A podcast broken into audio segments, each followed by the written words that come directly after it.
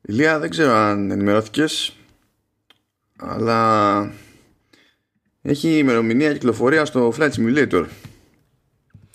Τι, τι, τι, τι, τι, Γεια σας, χαίρετε. Τι κάνετε, ελπίζω να είστε όλοι καλά. Το μόνο που εύχομαι πάντα είναι να είστε όλοι καλά. Τίποτα άλλο. Και να περιμένετε το Cyberpunk και το Flight Simulator. Αυτά.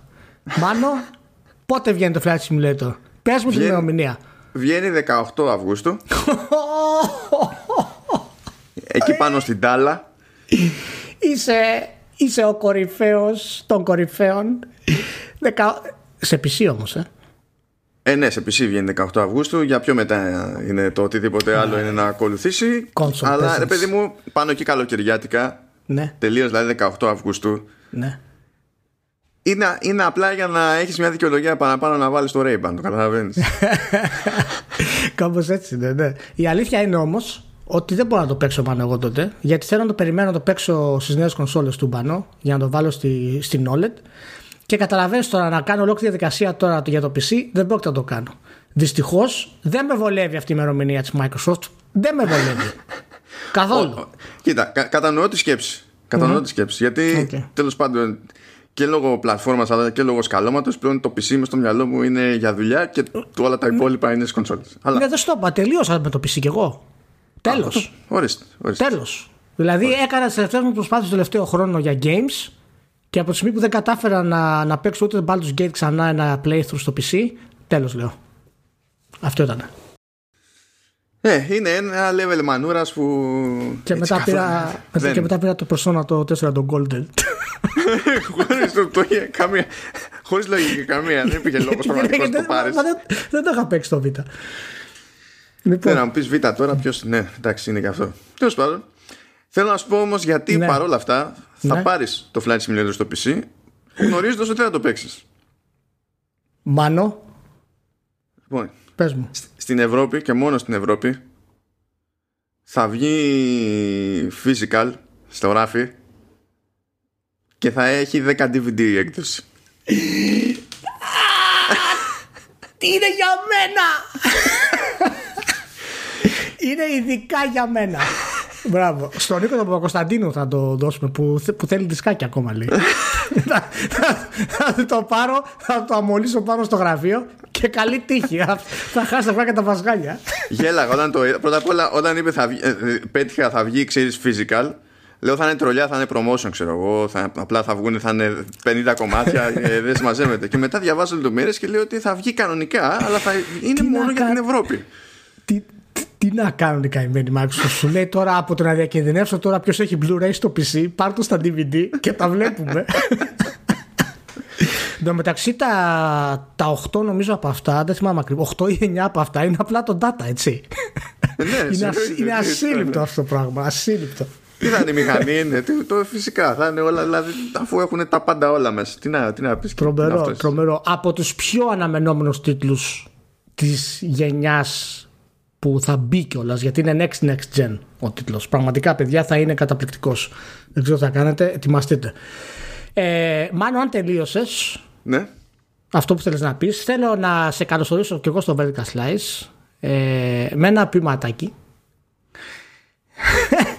το Έκανες skip το προηγούμενο επεισόδιο. το, αλλά το είχα θυμήθηκα. υποσχεθεί, αλλά δεν πρόλαβα εκείνο τον καιρό γιατί η τέχνη θέλει χρόνο, δεν θέλει πίεση, παιδιά. Ρε, εσύ, και- είπα να πάω το MacBook για service, μην φτύσω και καφέ πάνω. λοιπόν, δεν κατάλαβα. Δεν κατάλαβα. Όχι, Γιατί έτσι όπως το είπες, η τέχνη θέλει χρόνο, ήμουνα με τέχνη τη δουλειά και παραλίγο να φύγουν όλα.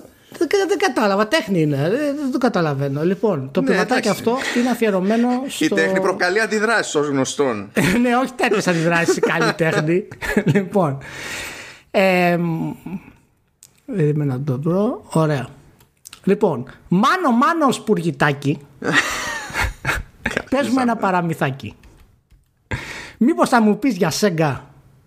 Μήπως για τη Γιώτα Νέγκα. Μήπως είναι η ώρα για χαϊκού να με πας στα πέρατα αλλού. Κράζεις, κράζεις, δεν αλλάζεις. Αλλά μέσα σου κοχλάζεις. Γιατί ξέρεις ότι θέλεις τη Βαλχάλα και υπομένεις. Όμως Λάγκερθα δεν θα έρθει. Ούτε Σέμιο καλό παιδί. Και έτσι εσύ σαν σπουρκιτάκι θα κρακάζεις στο κλαδί. Λοιπόν, δεν ξέρω που θα βρω το κατάλληλο μπιπ, αλλά για αυτό που είπες για τη Λάγκερθα, γαμιέσαι ηλία. Μην βάζεις μπιπ. Δεν γίνεται, πρέπει, πρέπει να, το μισο, να το μισοσώσω. Αλλά βάζεις, ο- θα- θα όχι, περάσεις. όχι. Όλα τα Λοιπόν, να υπόλοιπα σου τα πω- έτρωγα. Είπες σεν μου, είπες. Πετάς το, το δεικτικό σχολιάκι, την αναφορά τη δεικτική για, για Βαλχάλα. Κάτι λίγο για τσούσιμα, κάτι λίγο από εδώ και από εκεί. για- οκ, αλλά για όχι Σέγγα. Λάγκερθα, ρε Γιατί- φίλε. Κάτσε ρε φίλε, όλα τα ωραία σου είπα δηλαδή και εσύ με κράζεις για αυτό το πράγμα. Καταλαβαίνετε, δηλαδή μου πήρε να το γράψω αυτό, πραγματικά δηλαδή, τουλάχιστον 4 λεπτά. δηλαδή δεν, δεν γίνεται αυτό το πράγμα με το Μάνο. Λοιπόν, τέλος πάντων, αυτό ήταν ε, η αρχή. Ε, είμαστε έτοιμοι να προχωρήσουμε. Άρε Λάγκερθα, άρε Λάγκερθα. Αυτό είναι τι mental image τώρα, τι να προχωρήσουμε. Δηλαδή, με τι. Ναι, Μάνο, εγώ το είπα για να το προσπεράσουμε γιατί άμα μου έρθει και εμένα δεν θα κάνουμε podcast. Λοιπόν, Κοίτα Πάμε. πώ ξεπλένεται αυτό το mental image. Ξεπλένεται με ένα, με, με ένα, ξεπλένεται με ένα άλλο image που δυστυχώς δεν είναι, είναι mental αλλά με άλλη έννοια. Λοιπόν, Ναι. ξεκίνησαν λέει τα γυρίσματα όντως, στα αλήθεια ξέρω εγώ, της ταινίας Uncharted και θεώρησε λογικό ο Tom Holland να βγάλει στο Instagram μια φωτογραφία.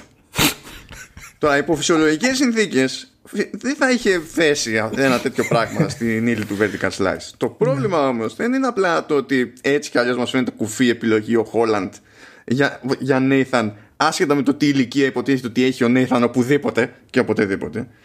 Αλλά ρε Ηλία, αλήθεια τώρα.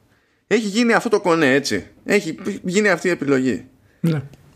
Γιατί προσπαθεί να έχει μουστάκι, ρε Ηλία. Μπορείς να μου εξηγήσεις; Ρε εσύ, να σου πω, αυτό τώρα αποκλείεται να είναι μέσα στην ταινία. αποκλείεται. Αυτό Τι είναι θα το απλά βγάλουμε τώρα. στο post; Ναι, αυτό μας έχει τρολάρει. Αυτό, ε, δεν μπορεί ο Τόμ. Καταρχάς, ο Τόμ Χόλαν μπορεί να αφήσει μουστάκι. Ψεύτικο ήταν. Πόσο χρόνο είναι, 12 χρονών δεν είναι. Ρε, Εσύ το βλέπεις αυτό το πράγμα και το, μό- το μόνο που σκέφτομαι δηλαδή, που, το- που ήταν παραφύση. Δεν μπορεί. Δηλαδή, ή- δεν είναι ότι ε, έβαλε. Ε, αφήνει μουστάκι ο Χόλαντ. Δηλαδή, πιο πιθανό είναι να αφήσει Χόλαντ το μουστάκι παρά το οτιδήποτε άλλο. ναι, ρε, Δεν πάει. αφ- αφ- αφού είναι 9 χρονών, δεν μπορεί να βάλει μουστάκι ο Χόλαν. Πραγματικά δηλαδή. Δεν γίνεται. Επιτρέπεται να, να δουλεύεις σε αυτή την ηλικία; Δεν Μήπως ξέρω, είναι όλο πραγματικά τέτοιο δεν και τους ξέρω. μαζέψουνε. Είναι- Δεν ξέρω, δεν ξέρω. Πάντως να σου πω κάτι, εγώ το παραδέχομαι τη Sony. Γιατί σου λέει θα πάρω το Holland που είναι 7 χρονών και θα βγάλω 20 sequel. Μέχρι, τα- μέχρι τα 28, 30 θα, φτιά, θα, θα έχω franchise. Την πάω, μπράβο. Πολύ καλό. Πολύ καλό. Πάντως το- πήρε δεν το- καρέκλα με, με το όνομα Nate από πίσω. Δεν ξέρω αν το είδες. Εντάξει, φτιάχνουμε και εμείς κάρεκλα. Ε, Ηλία. αυτό είναι το εύκολο, ας πούμε. Σιγά. Εντάξει, ναι, απλά σου λέω ρε παιδί μου ότι συμβαίνει. Πραγματικά δεν είναι ψέματα. Πήρε καρέκλα και λέει Nate από πίσω. Έτσι, είναι φοβερός δηλαδή. Φοβερός. Αυτό δεν το περίμενα. Δηλαδή, κάπου είδα τίτλο. Η πρώτη εικόνα, ξέρω εγώ, από την ταινία Uncharted και τα λοιπά. Το, πρώτο- το τελευταίο πράγμα που περιμένεις είναι τον Χόλαντ να προσπαθεί να έχει μουστάκι. Δεν, πε- δηλαδή, Θα, θυ- ναι, απλά δεν θα, γίνεται. θυμάται, τα- θα θυμάται τα λόγια του Ρεσί, γιατί εγώ θυμάμαι πέντε χρονών είχα πρόβλημα να, να απαγγείλω πείμα. δεν ξέρω, δεν ξέρω. Ελπίζω να, ελπίζω να είναι εντάξει. Πολύ Ορίστε. ωραία. Ναι, τέλος Εντάξει, πάντων. να οκ. σου- Εντάξει, μην τα θέλουμε τα δικά μας, ε. Λοιπόν, προχωράει η ταινία, το περιμένω τόσα χρόνια. Λοιπόν, μπράβο. Συγχαρητήρια. και με μουστάκι. Ε, Εγώ είμαι έτοιμος να απογοητευτώ πλήρως, διότι αν θυμάμαι καλά, ε, αυτή είναι. Τέλος πάντων, είναι δύσμοιρη αυτή η παραγωγή. Έχει κάνει κάτι Star Trek 150.000 φορές μέχρι σήμερα. Πράγμα που σημαίνει ότι όταν ξεκινούσε ε, ήταν μεν παραγωγή Sony, αλλά δεν ήταν ε, PlayStation Studios, ήταν ε, Sony Pictures. Και το highlight Sony Pictures πέρα από Spider-Man είναι τα, είναι τα Resident Evil. Τι expectations έχεις για να σου πω. Αν θα δεν έχω. απογοητευτείς ή όχι. Δεν, δεν έχω. Ε, τότε σε δεν- εντάξει, δεν έχεις πρόβλημα. Ναι, δεν, δεν έχω. δεν Απλά έχεις. φαντάζομαι, ξέρεις. Να, ου- δεν περίμενα όμως μια τέτοια εικόνα να με βρει. Οπότε τώρα έχω μπει σε σκέψεις. Λέω ότι δεν έχω που δεν έχω, αλλά μπορεί να βρουν έναν τρόπο να φλιπάρω τελείως. Ξέρω εγώ. Anyway. anyway. Πάμε σε άλλου τύπου κομμωδία ηλία. Τώρα λίγο τέλος πάντων, μερικές ωρίτσε, δύο-τρει πότε ήταν πριν ξεκινήσουμε την ηχογράφηση. Μιας και γράφουμε. Δεν τα πάμε ποτέ. Vertical Slice 82 και γράφουμε Παρασκευή 17 Ιουλίου. 83. Α, ακόμα. Καλάς. Τα, τα... Εντάξει. Ευτυχώς. Απλά, στο, απλά στο λέω. Απλά στο λέω. No words, no words. Να δεις ότι είμαι ενημερωμένος. Ναι. Α, έκανε μια συγκλονιστική αλλαγή το Metacritic. Όπα.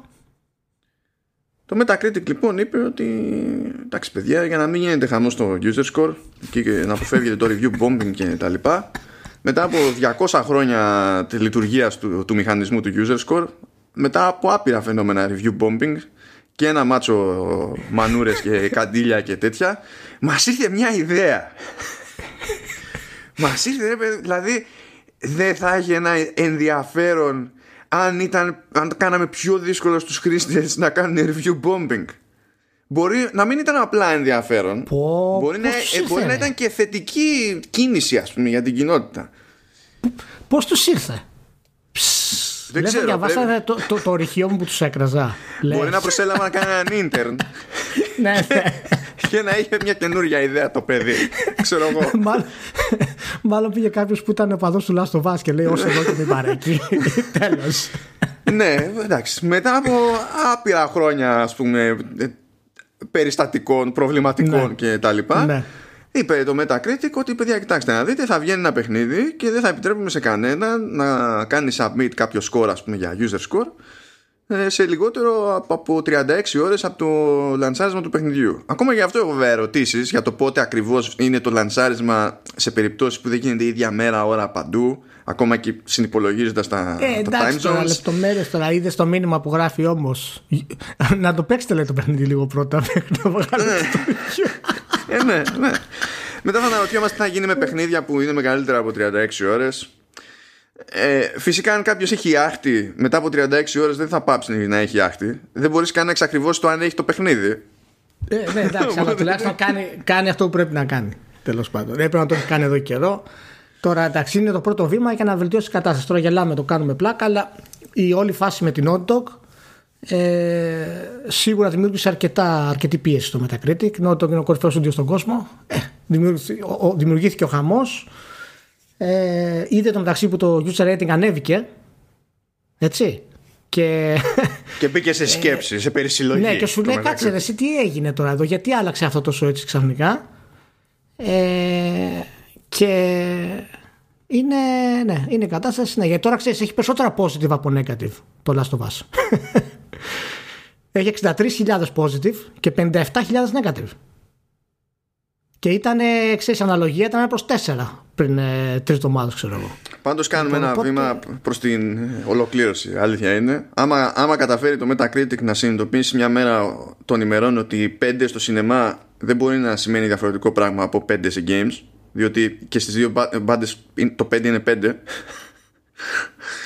Και το λέει ότι είναι 5 Δεν λέει εδώ θα είναι, είναι κάτι άλλο που και καλά είναι το αντίστοιχο του 5 Όχι, Λέει είναι 5 Άμα το καταφέρει και αυτό τι να πω μπράβο Μπράβο. Τι να πω. Λοιπόν, τέλος πάντων. Καλή είναι, καλό είναι αυτό που έκανε. Τώρα ελπίζω να, να είναι αρχή για κάτι καλύτερο δηλαδή. Μακάρι, μακάρι. Πας και γλιτώσει με λίγη παράνοια. Ναι.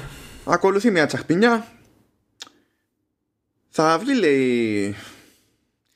Έχω μπερδευτεί πια με αυτές τις ονομασίες. Θα βγει το eFootball Pro Evolution Soccer 2021. Θα βγει, λέει, 15 Σεπτεμβρίου. Για PS4 και Xbox One. Και θα είναι συμβατό, λέει, σύμφωνα με την επίσημη ανακοίνωση της Konami με PS5 και Series X. Ε, ναι, εντάξει, αναμενόμενο. Αλλά στην ουσία δεν τάζει κάποια αλλαγή στο παιχνίδι πέρα από το update στα roster και τα λοιπά. ναι.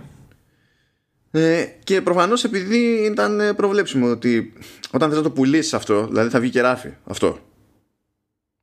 Όταν θες να το πουλήσεις και μάλλον δεν θες να το πουλήσεις 20 ευρώ αλλά κάπως πρέπει να τον γλυκάνεις τον άλλον ε, πηγαίνεις και κάνεις κάτι άλλες αχμινιές που εξακολουθούν βέβαια να είναι μια χαρή φάση πηγαίνεις και δίνεις στην ουσία ε, perks για το My Club που υπό normal συνθήκες κοστίζουν για να τις αγοράσεις ξέρω εγώ. Λέει και καλά τόσα My Club Points τρία contract renewal tickets για 9, ε, επί 9 εβδομάδες premium agent λέει για 10 εβδομάδες και τα λοιπά και αυτά λέει είναι bonus συνολικής αξίας 50 ευρώ. Εμ, Πούλα το update ρε Konami Βγάλε το update Πάει σε ένα update Και δεν γίνεται με update στο, στην έκδοση του 2020 Δεν υπάρχει καν επιλογή έτσι θυμάσαι που συζητάγαμε παλιότερα για το τι πρέπει να κάνουν οι αθλητικοί τίτλοι οι Και ετήσιοι. λέγαμε όχι αυτό Ναι, και λέγαμε ότι κοίτα να δεις ότι άμα είναι να κάνεις κάτι παίρνα όλη στην παραγωγή σε ένα update ε, για το παιχνίδι στην ουσία αφού δεν αλλάζεις κάθε χρόνο τίποτα μπορείς να ρίξεις και την τιμή θα είναι όλα αυτά ok και τα λοιπά ε, είναι πραγματικά εντάξει και να δεις ο κόσμος είναι σε αυτό το spell που ήμασταν κι εμείς μικρότεροι για τα παιχνίδια αυτά. Ε, χαρακτηριστικό είναι δύο εξής παραδείγματα θα σου πω πολύ γρήγορα. Μπήκα τις προάλλες στο φόρουμ της Sports Interactive για το Football Manager. Και μπήκα μέσα να δω τι συμβαίνει με το παιχνίδι γενικά.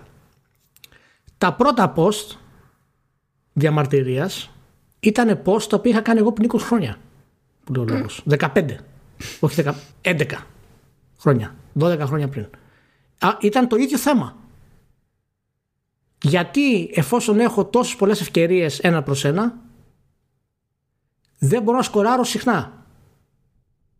Και τα επιχειρήματα είναι τα ίδια. Δεν έχουν φτιάξει αυτό το πράγμα εδώ και 11 χρόνια. Γυρίζουν γύρω από το ίδιο πράγμα. Το ίδιο έχουν κάνει και η Konami και το FIFA.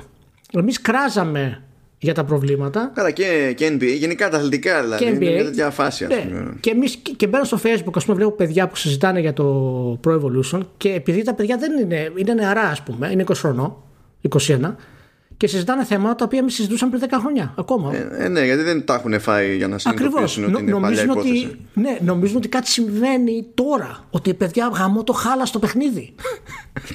και το παιχνίδι είναι έτσι 10 χρόνια πριν από αυτούς. Δεν το έχουν καταλάβει αυτό το πράγμα που συνεχίζεται. Και δεν πρόκειται να αλλάξει. Καθόλου. Κοίτα, πάντως στην περίπτωση της, τουλάχιστον με βάση το τι λέει η Konami έτσι. Τώρα εμένα αυτό σαν πρόταση δεν μ' αρέσει ειδικά από τη στιγμή που δεν υπάρχει ούτε επιλογή για επιπληρωμή update στο προηγούμενο παιχνίδι δεδομένου ότι μου λες ότι είναι update δεν είναι ότι αλλάζει κάτι μηχανικά έτσι και δεν μου δίνεις καν το περιθώριο ας πούμε ειδικά άμα δεν θέλω να μπλέξω με το και δεν με ενδιαφέρουν οι ανταμοιβές του My Club διότι δεν θα πλήρωνα ποτέ ξέρω εγώ για τέτοια πράγματα πρέπει ντε και καλά κατά μία έννοια να τα χρεωθώ έτσι δεν δε, δε μ' αρέσει ότι δεν υπάρχει εναλλακτική σε αυτό το θέμα. Και ξεκαθαρίζω ότι δεν υπάρχει εναλλακτική, δεν είναι θέμα παρανόησης. Δηλαδή και στο δελτίο τύπου είναι δεν πρόκειται, δεν θα σκάσει με update στην προηγούμενη έκδοση. Στο λέει φορά παρτίδα. Το μόνο τέλος πάντων το οποίο αφήνει περιθώριο για κάποιο είδους ελπίδα για άλλο θέμα βέβαια στο, στο e-football, στο pro, δεν ξέρω τι θα γίνει, κάποια στιγμή θα αποφασίσουν πάλι είναι που λέει ότι ε, πάνε να ανανεώσουν τη μηχανή. Ναι. Που η μηχανή αυτή είναι η μηχανή του Metal Gear. Δεν ξέρω ποιος θα ναι. ανανεώσει τη μηχανή ακριβώς. Δεν ξέρω αν θα φτιάξουν καινούρια. Δεν ξέρω αν θα βελτιώσουν αυτή ή ό,τι άλλο. Εγώ εκπλήσωμαι και μόνο που κάποιος στην Konami είπε ότι εσείς μη. Δηλαδή, ας ξανασχοληθούμε με μηχανή. Για το κατ' ουσίαν ένα παιχνίδι που φτιάχνουμε. Είναι ένα παιχνίδι και το Bomberman. Αυτό, κάπου εκεί είναι. Ανάλογα πώς μετράει τώρα καθένας. Δεν υπάρχει το budget όμως. Πάει, ξέχασε το αυτό. Δεν ξέρω τι, τώρα... τι προτεραιότητες έχουν, αλλά τέλος πάντων. Ναι. Τι να πω, τουλάχιστον. Δεν υπάρχει. Δεν υπάρχει το budget. Πάντως είπαν ότι ξέρεις, αυτό είναι ένα διαλυματάκι, δεν είναι κάποιο μοντέλο καινούριο, γιατί η ομάδα λέει φτιάχνει το, ξέρεις, τον τίτλο που είναι next gen στην ουσία. Το ναι. ναι. Αλλά είναι, είναι, είναι φοβερό πάντως πόσο στάσιμο έχει γίνει. Ο κόσμος έχει πέσει την παγίδα όπως είχαν πέσει και εμείς τότε. Δίνει τα λεφτά του κάθε χρόνο. Νομίζει ότι αλλάζει κάτι. Νομίζει ότι βελτιώνεται γιατί είναι το confirmation bias που μπαίνει στο ίντερνετ. Και βλέπεις αυτά που θες να αλλάξουν ότι τα λένε και άλλοι, αλλά ισχύουν, νομίζει στο κεφάλι σου. Προσπαθεί να τα αλλάξει. Προσπαθεί να παραπονηθεί για τα ίδια πράγματα είναι, είναι τρομερό. Αυτή η λούπα των, τίτλων, των αθλητικών τίτλων είναι από, είναι από τις μεγαλύτερες μαύρες τρύπες που έχουν ποτέ στη βιομηχανία. Πραγματικά. Και το multiplayer ακόμα, που είναι το μοναδικό έτσι, κομμάτι που τους μένει, έπρεπε να γίνει σαν το FIFA στην ουσία για να επιβιώσει. Ε, ξέρεις, και να γίνει ένα monetization ας πούμε εξωφρενικού επίπεδου. Μα, να σου πω, για, πιο πολύ δικαιολογείται η Konami, έτσι, γιατί δεν κάνει για τις πωλήσεις που έκανε. Έτσι. Ισχύει, ισχύει. Λες τουλάχιστον εσάς θα σας καταλάβω λίγο.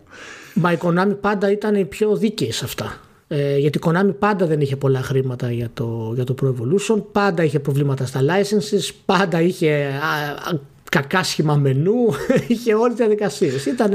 Το μοτίβο της ήταν συγκεκριμένο, ρε παιδί μου. Καλά, Απλά θέλω να σου πω ότι ξέρεις πόσο. Κακά σχήμα μενού. Γενικά Ιαπωνέζικα μενού. Δηλαδή υπάρχει το ε, Ιαπωνέζικο ναι, ναι, μενού και υπάρχει και το, και το μενού του Persona. Αυτά τα Ναι, δύο εντάξει. άκρα που υπάρχουν σε μενούς στο... σε παιχνίδια για- ιαπωνικά. Ναι, Μάλιστα. οκ. Τέλος πάντων. Εντάξει, έχ- έχουμε πει, ότι θα, έχουμε πει ότι θα κάνουμε κάποια στιγμή κάτι συνολικό για τα αθλητικά και ένα podcast άκι. Οπότε βάλτε το στην άκρη να το κάνουμε αυτό. Κάτι συγκεκριμένο. Να δούμε μας πώς πιάσει μπορούμε να τα κατάθλιψη, σώσουμε. Τι μπορεί να γίνει. Κάτι πρέπει να κάνουμε. Δεν ξέρω. Κάτι πρέπει να κάνουμε. Πάμε παρακάτω που και το παρακάτω έχει όχι απλά έχει μια ιδέα Konami έχει και μια ιδέα Bomberman Ε, Α, ε, ωραία. δεν το είχα υπολογίσει αλλά να. Ε, έκανε μια τέτοιο μια- ένα μάτσο ανακοινώσεις η Google για το Stadia Άντε μπράβο. Άντε μπράβο. Πάμε στέντια. πολύ ενθουσιασμένος σε βλέπω να σου πω από τώρα ότι δεν ανακοινώθηκε καμία εσωτερική παραγωγή μην, δηλαδή μην περίμενες ότι θα γινόταν κάτι τέτοιο απλά είπε ας Κάτι ανακοινώσουμε κι εμείς ανακοινώθηκε. κάτι Κάτι ανακοινώθηκε ιστορικό. Κάτσε, μην μου τα χαλάς. Βλέπω εδώ δι- δι- δύο παιχνιδάκια. τι παιχνιδάκια, κονέ με εταιρείες κάνανε δεν είδα Κάτι κάνουν. Στη- νομίζω κάνανε ένα κονέ με, τη, με τις Ε, Splash εντάξει, Damage. έχουν, έχουν αποκλειστικά. Έχουν αποκλειστικά τώρα. Τώρα Λι- λοιπόν. αυτά είναι τρία νομίζω. Κάτι τέτοιο είναι.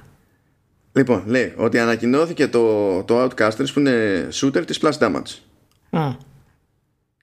Και καλά αυτό λέει only on Stadia. Και ανακοινώθηκε και το Super Bomberman R Online Ναι. που είναι στην ουσία παραλλαγή του Super Bomberman R που υπάρχει και αλλού.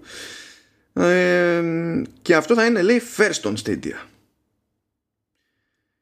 Και κατά τα άλλα υποτίθεται ότι έκανε και άλλα κονέ για first on Stadia. Π.χ. ξέρω εγώ One Hand Clapping που είναι Ναι. musical ε, puzzle platformer. Okay. Ε, και έκανε συμφωνίες επίσης πάλι λέει για only on Stadia με την Harmonix χωρίς να διευκρινίζεται σε τι αναφέρεται με την Uppercut Games χωρίς να διευκρινίζεται σε τι αναφέρεται και με το Supermassive αυτό ήταν ας πούμε λίγο το πιο ύποπτο Ναι.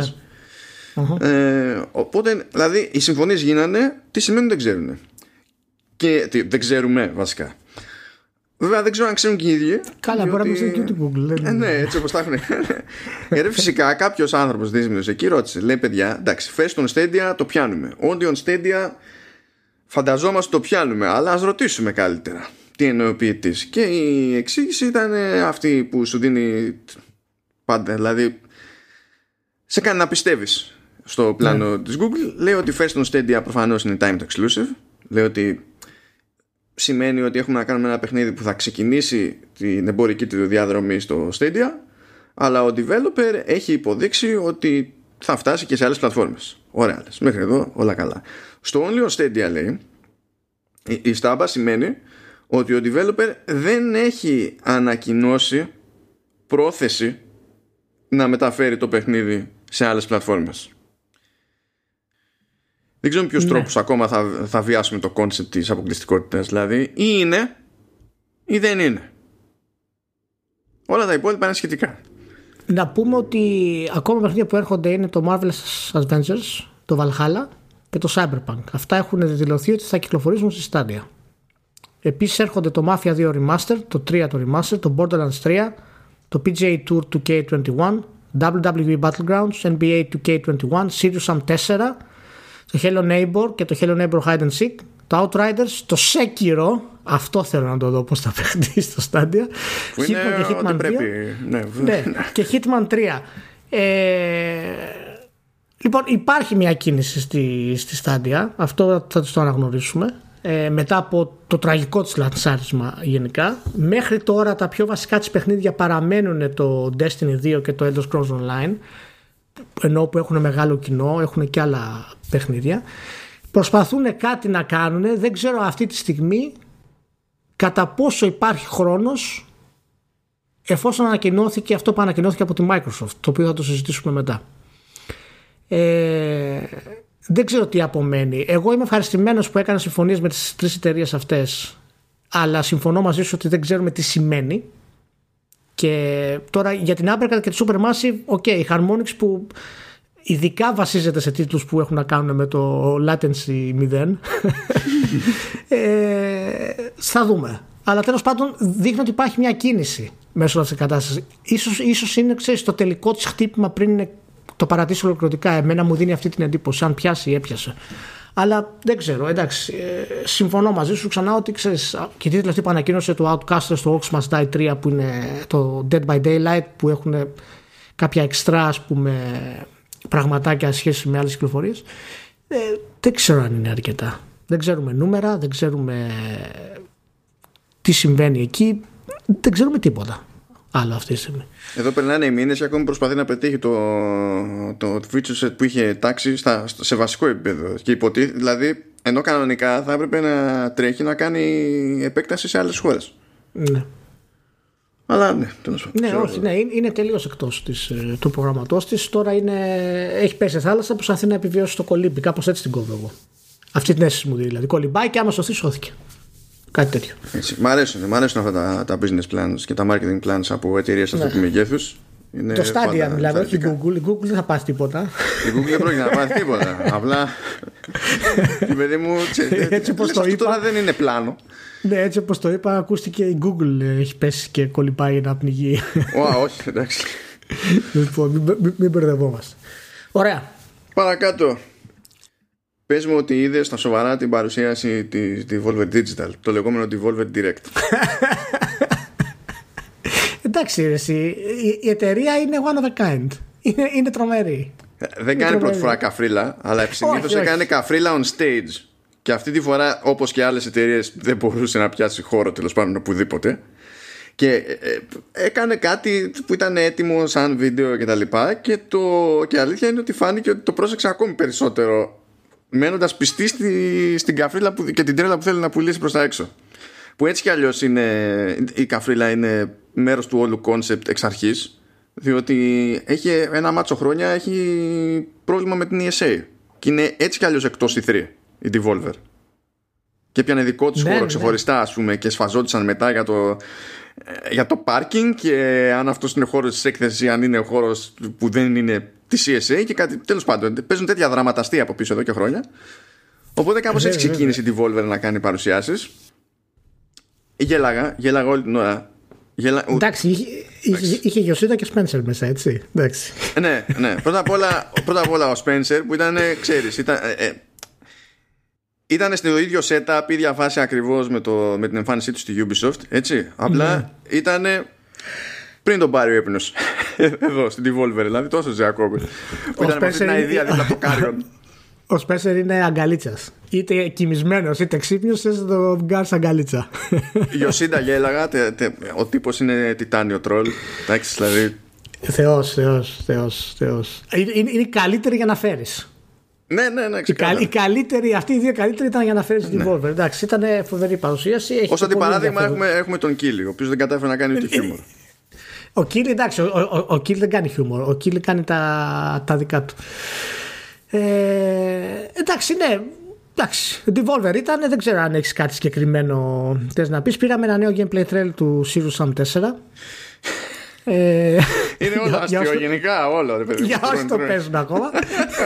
Όσοι το περιμένουν.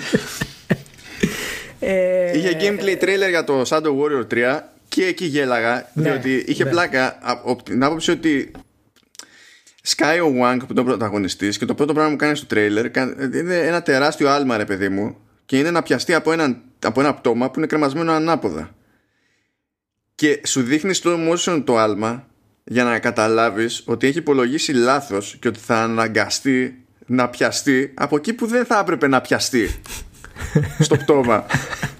δηλαδή ξεκινάνε και είναι με τη μία, ρε παιδί μου, βλαμμένοι όλοι εκεί μέσα. ναι, ναι, ναι. Όχι, όχι. Ήταν, ήταν εξαιρετική. Πολύ ενδιαφέρουσα, πολύ φρέσκια, πολύ όμορφη παρουσίαση γενικά. Πάντα έχουν ένα στυλ φοβερό. Και να πούμε ότι το Devolverland Expo να πάνε να το παίξετε στο Steam, ε.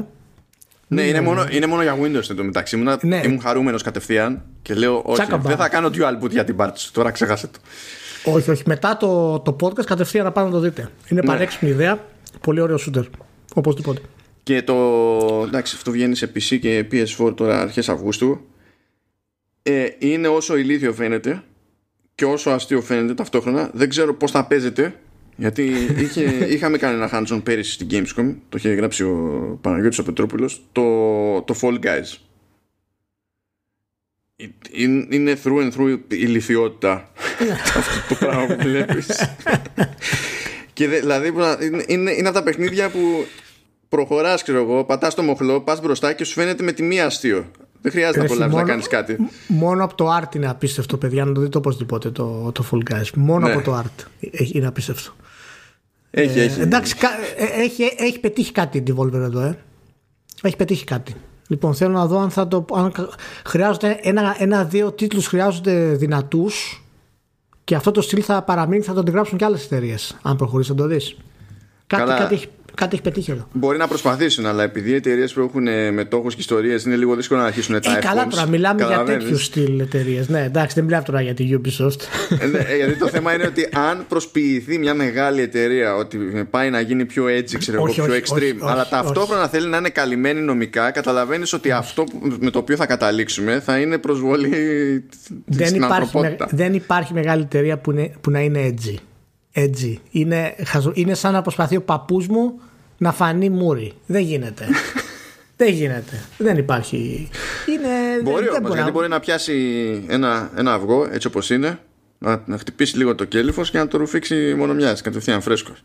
Τι λέει, Εκεί, εσύ, εσύ, εκείνο, εσύ δεν θα αισθανθείς μούρι εκείνη τη στιγμή, άλλο θα αισθανθείς μούρι. Ναι, ας, γιατί ξαπάμε στο προηγούμενο podcast μου θυμίζει αυτό που δεν ήξερα τι γινότανε. Μα πού είναι το αυγό τώρα που το χτυπάει, δεν κατάλαβα. Λοιπόν, το είναι μια παιδική ανάμνηση που μου ήρθε. Δεν ήταν παππούς μου, αλλά θυμάμαι το περιστατικό. Εντάξει, κοίτα και εγώ να το θυμόμουν. Αυτό είπα μπροστά μου να το θυμόμουν και εγώ. ναι, οκ. ναι, ε, τέλος πάντων, ναι, ξεμπερδεύουμε με την Devolver, αλλά ήταν άξια αναφοράς λόγω καφρίλας, δηλαδή ούτως ή άλλως. Και έπρεπε να ναι, πούμε ναι, κάτι ναι, έτσι να φτιαχτούμε λίγο μεταξύ μας, να έχει λίγο χαβαλέ, γιατί τώρα πρέπει να πούμε για το Ubisoft Forward. Όπω ναι. όπως είπε μια γνωστή φιγούρα του Twitter σε αυτό το, το άθλημα, που τέλος πάντων θα επιχειρήσω να βρω το tweet δεν θυμάμαι ως συνήθως το όνομα γιατί είμαι άχρηστο σε αυτά τα θέματα. Ubisoft for what? Ναι. Ε, ναι. Πρώτον, δεν έμεινε τίποτα που να μην διέρευσε πριν. Πραγματικά δεν έμεινε. Άντε ξέρω εγώ το ε, ένα βίντεο ή το άλλο βίντεο. Αλλά ως πληροφορία το τι θα εμφανιστεί, το πότε θα βγει και τα λοιπά, τα πάντα βγήκανε πριν την παρουσίαση. Δεν έμεινε καμία τρύπα κλειστή στη Ubisoft. Δεν το πάθανε πρώτη φορά, αλλά δεν θυμάμαι άλλη φορά να το έχει πάθει τόσο ολοκληρωτικά. Ναι. Και τώρα έτσι όπως είναι τα πράγματα και ποιος ενδιαφέρεται στη λίγη, αλλά τέλος πάντων. Ε, ναι, εντάξει. Αναμενόμενα δεν είχε να δείξει τίποτα καινούριο εκτός από την τυπικά την, την πρώτη ανακοίνωση του Far Cry 6. Ναι. Όλα τα υπόλοιπα ήταν παιχνίδια που είχαν καθυστερήσει στην ουσία οπότε, και είναι μεγάλες παραγωγές. Οπότε προέχει προφανώς να καταφέρει να τις ρίξει στην αγορά. Ναι. Οπότε πήραμε γεύση πάλι από Watch Dogs Legion και ημερομηνία κυκλοφορίας. Είδαμε, είδαμε Valhalla που αυτό έδεσε και με το. Ε, και με το Hanson που είχαμε εμείς, ας πούμε. Ε, και πήραμε, είδαμε και εκεί ημερομηνία. Φυσικά το πρώτο πράγμα που σκέφτεται κάποιος, οποιοδήποτε λογικός άνθρωπος θα ακούει ότι η Valhalla θα βγει 17 Νοεμβρίου ε, μα 19 δεν έβγαινε το, το Cyberpunk. Τι, τι συμβαίνει εκεί στη Ubisoft; Δεν είναι μόνο ίσως το HR που δεν σκέφτεται είναι και άλλοι εκεί πέρα που δεν σκέφτονται. Ίσως ποντάρουν να θα καθυστερήσει πάλι. Αυτό θέλει ένα, ε, ένα level κάκαλα που δεν νομίζω ότι έχουν inside info έχουν inside info ναι, δεν, ε, είναι, η μόνη, είναι η μόνη Δηλαδή δεν υπάρχει και η ελπίδα που θα είχε σε άλλες περιπτώσεις. Του στυλ βγαίνει ένας ναι. τεράστιος τίτλος, αλλά είναι αποκλειστικότητα σε ένα format. Οπότε κάνουμε παιχνίδι στα υπόλοιπα formats. δεν παίζει ούτε αυτό. Η Ubisoft είναι, είναι στο επίκεντρο ενός κυκλώνα αυτό το καιρό. Και για θέματα που θα συζητήσουμε σε λίγο. Και για το game ε, και για τη βιομηχανία και με τις παρουσιάσεις και με το στυλ των παρουσιάσεων της. Και δεν ξέρω εγώ έκανα βλέποντάς το πραγματικά αισθάνομαι ότι η στροφή που κάνει πλέον εταιρεία ε, απλά δεν αφορά πλέον τους gamers που είναι στη γενιά τη δική μας. Μάλλον σε βάζω και σένα μέσα γιατί είσαι και συγγέρος τώρα. Ε, νομίζω ότι η στροφή που κάνει δεν μας αφορά πλέον Δηλαδή δεν έδειξε τίποτα, ε, κάτι γνώμη μου, που όχι απλά να είχε ενδιαφέρον, αλλά να είχε φιλοδοξία. Ναι, και... Το θέμα είναι ότι αυτά τα ακούω και από άλλους που υποτίθεται ότι δεν είναι στη δική μας τη, τη, τη, γενιά για να θεωρούνται γερόντια. Ναι, απλά ξέρεις, οι νεαροί θα τα καταπιούν αυτά. Και το Valhalla θα καταπιούν και το Hyperscape θα καταπιούν. Αυτό είναι η πρώτη, το πρώτο έτσι, διαφορετικό στυλ της Ubisoft είναι αυτό και είναι φυσικά ένα online ε, multiplayer παιχνίδι. Ναι, για να μπει σε μια αγορά που έχουν μπει όλοι μέχρι στιγμής και ακόμη προσπαθεί να μπει. Να μπει. Ναι, γιατί πρέπει να μπει. Οπότε ξέρεις, αν η μοναδική σου έκπληξη είναι ένα Battle Royale στην ουσία, ε, είναι πρώτον καθυστερημένο. Αυτό πρέπει να το έχεις κάνει εδώ και καιρό εφόσον έχεις τέτοιο pipeline παραγωγής. Ε, και να σου πω κάτι, το Hyperscape θα έχει μεγαλύτερη επιτυχία από ότι είχε και το Division και η επανακυκλοφορία και ο επανασχεδιασμό του Ghost Recon που ακόμα το ψάχνουν, ας πούμε. Καλά, στην τελική είναι μικρό το ρίσκο το Hyperscape γιατί προφανώς δεν έχει καεί έτσι. τόσο φράγκο για να βγει ακριβώς, breakpoint και το Division. Και είναι και η μερίδα του κοινού που καίει αυτή τη στιγμή. Το κοινό πηδάει από το ένα Battle Royale στο άλλο αυτή τη στιγμή. Γι' αυτό σου λέω ότι αυτό του είδους το κοινό θα το πιάσει σίγουρα. Τώρα για τα υπόλοιπα. Ε, είναι μια συζήτηση η οποία καλύπτει πολλά πράγματα. Φτάνει μέχρι και τα open world γενικά.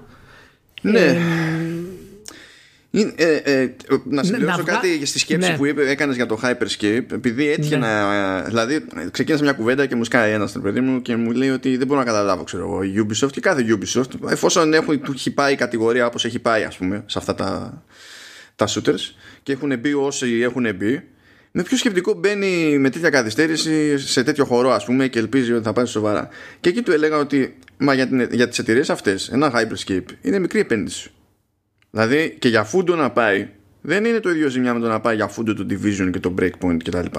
Δηλαδή, οπότε η εταιρεία θα σου πει ας το κάνουμε και στην τελική και τι έγινε. Εδώ έχουμε φάει χειρότερες πίκρες, ας πούμε, και επιβιώνουμε κανονικότατα. Οπότε λέω, σαν εταιρεία, άμα το δεις τελείως υπολογιστικά, θα πεις ότι είναι τελείως άλλο ρίσκο.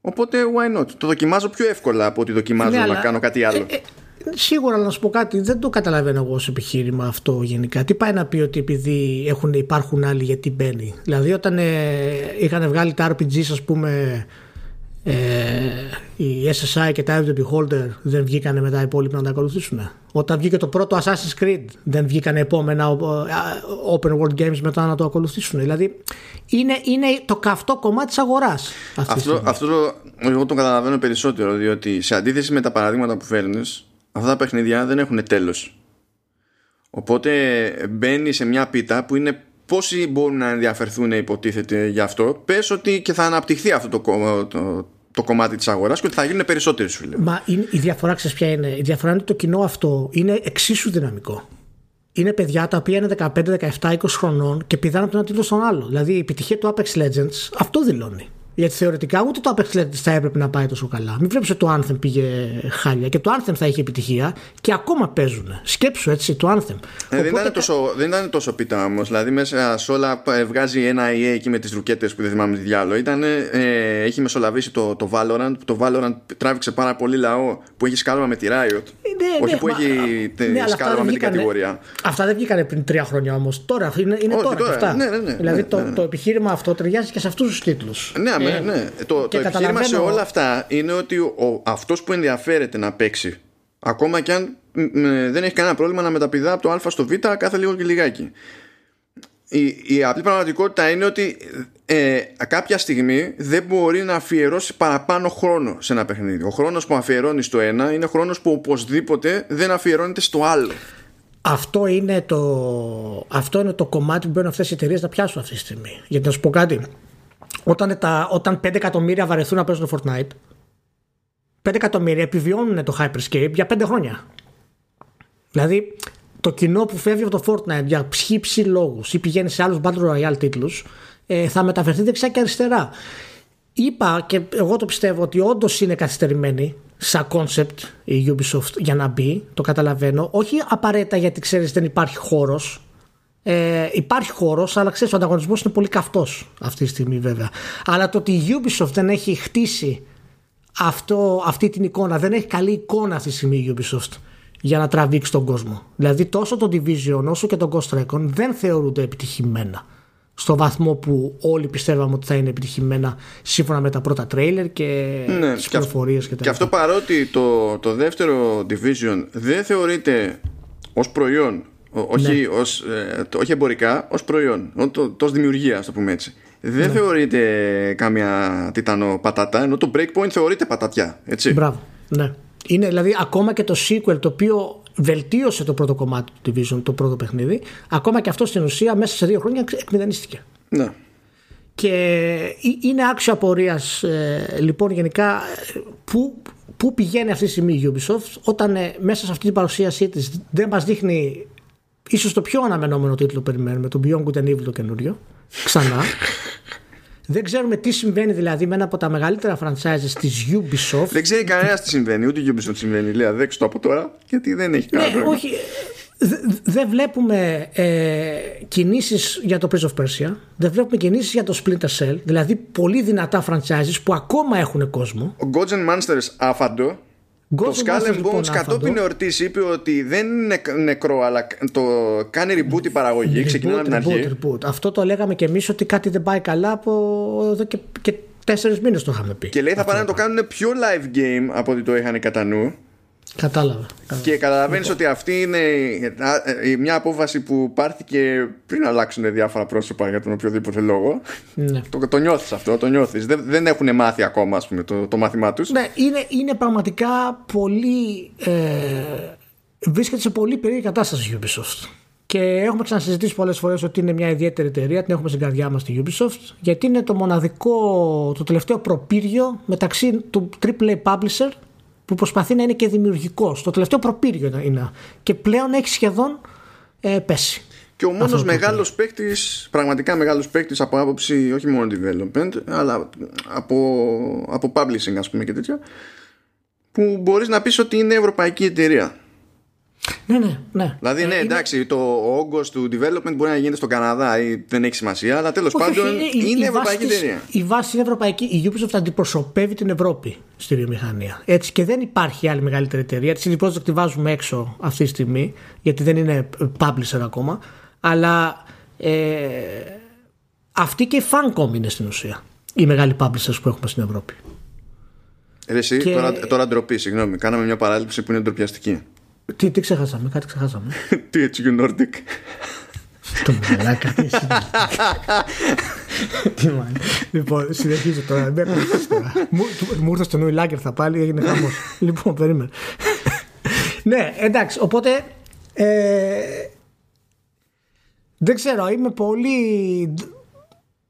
Δεν, δεν ξέρω που πάει, δεν ξέρω εσύ τι αίσθηση έχεις γενικά, αλλά βλέποντας τις ανακοινώσεις αυτές τον Κιγεμό τον καημένο να προσπαθεί να συγκρατήσει μια εταιρεία η οποία ανασυγκροτείται για, τα, για τις σεξουαλικές παρενοχλήσεις ενώ ταυτόχρονα προσπαθεί να μας πείσει ότι το Watch Dogs το 2 το Legion τέλος πάντων και το Valhalla που είναι οι μεγάλοι τους τίτλοι και ότι αυτό που περιμένουμε εμείς από το Beyond Good and Evil 2 το Guns N' Monsters δεν υπάρχει ψυχή ε, είναι, είναι κάτι πραγματικά δεν ξέρω ούτε ακόμα και το ανεπανάληπτο τρέιλερ του Far Cry 6 ας πούμε ε, που δεν είναι τρέιλερ στην ουσία ένα mini movie ήταν προωθητικό ε, ούτε αυτό κατάφερε να χρυσώσει το χάπι δηλαδή Μα πώς, μα έχει, έχει για- εκπαιδευτεί για- πλέον και ο gamer, βλέπει, ακούει νέο Far Cry, ακούει και θεωρεί αυτονόητο ότι δεν θα έχει αλλάξει σχεδόν τίποτα. Ναι, ναι. Για, για 1,5 λεπτό ταξιδεύει σε έναν φοβερό κόσμο με τον Εσπόζητο. Ε, λες μέσα σου ότι για 1,5 λεπτό πιστεύεις ότι όντως θα χρησιμοποιήσει αυτή την ηθοποιάρα και το περιεχόμενο για να πατήσει τα πόδια θα κάνει ένα πολιτικό σχόλιο δυνατό ε, ξέρεις ότι δεν θα το κάνει Μακάρι να το κάνει. Μιλάμε τώρα ιστορικά τι έχει κάνει η Ubisoft. Ξέρεις ότι δεν θα το κάνει και αυτόματα επιστρέφει στο κλασικό gameplay του Far Cry. Οπότε σταματάει η διαδικασία Ναι. μετά, ξέρεις. Μα, μα, μα δεν θα το κάνει και δεν θα το κάνει ε, Ναι, ε, γιατί εντάξει, ναι.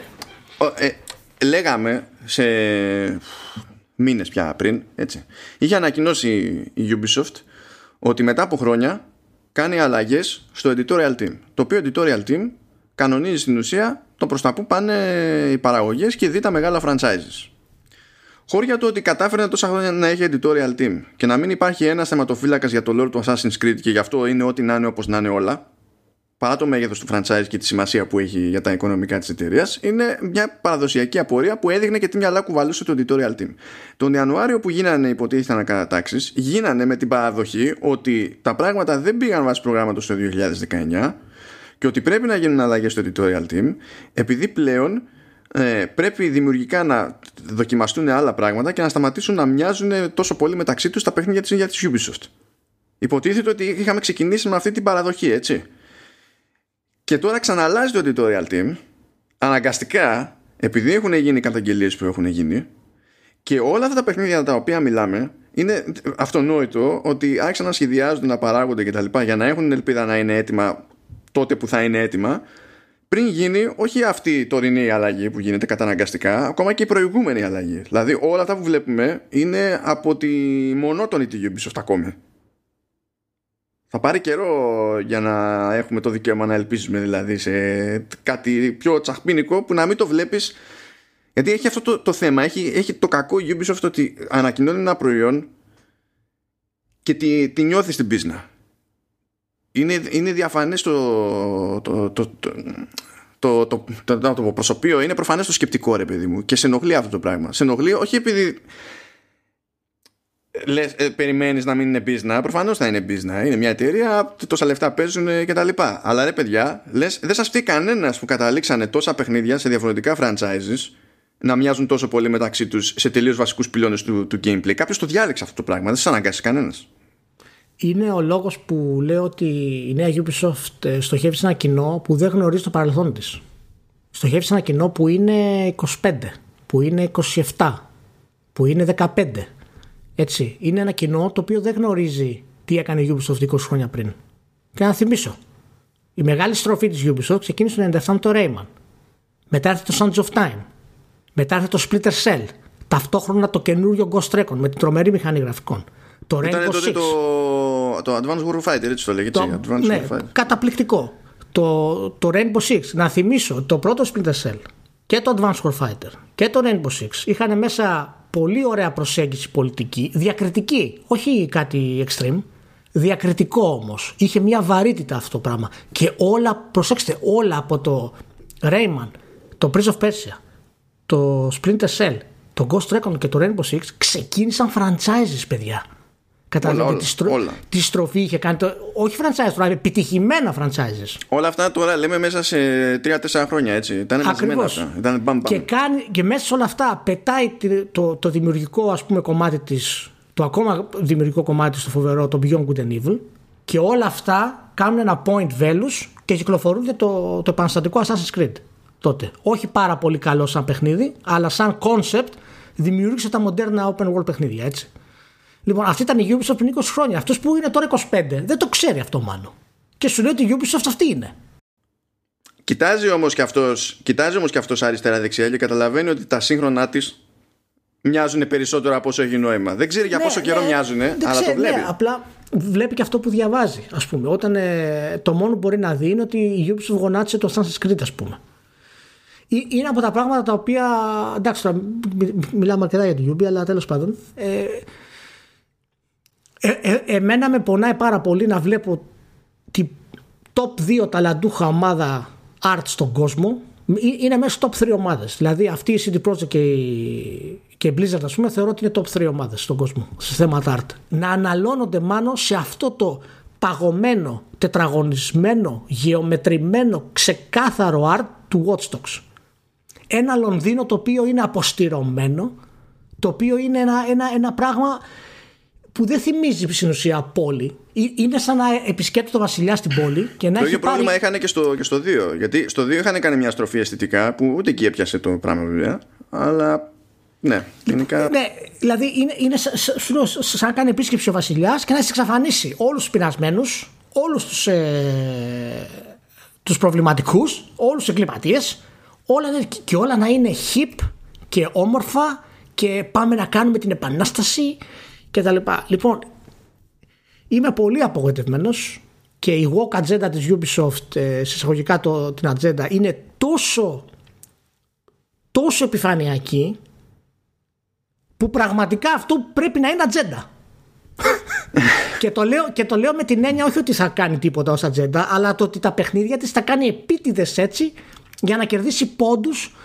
Δεν υπάρχει άλλη εξήγηση όταν κάποιο είναι τόσο επιφανειακό και το βλέπεις αυτό το πράγμα. Είναι, ε, ε, τα έχουμε ξαναπεί, είναι γραμμή και μόνο η ύπαρξη του Watch Dogs Legion ως concept. Δηλαδή, στο περιγράφει κάποιος και λες κατάλαβα, δεν θα καταφέρεις ποτέ να πεις μια ιστορία. Απλά θα είναι ένα πράγμα, ένα περίπου social simulation που θα λειτουργεί ως sandbox και θα έχουμε στόχους και θα ολοκληρώνω τους στόχους και θα προσποιούμαστε μετά ότι κάτι κατάφερα. Δηλαδή, όπως συμβαίνει και σε άλλες παιχνίδια, έτσι κι αλλιώς αυτές τις περιπτώσεις. Αλλά ε, έχω, έχω, έχω πέσει και σε τόσες συνεντεύξεις να, να μου λένε άνθρωποι του narrative στη Ubisoft αυτή, αυτή, αυτό το πράγμα που με φρικάρει κάθε φορά. Εντάξει, στη, στην τελική σημασία έχει να είναι fun. Ναι, εντάξει. Ε, φίλε. Και, Μάνο, γι' αυτό σου λέω. Άμα, άμα τα βγάλουν τα παιχνίδια αυτά και είναι fun και πουλήσουν, δεν είναι για μας. Τελείωσε. Δεν υπάρχει κάτι άλλο.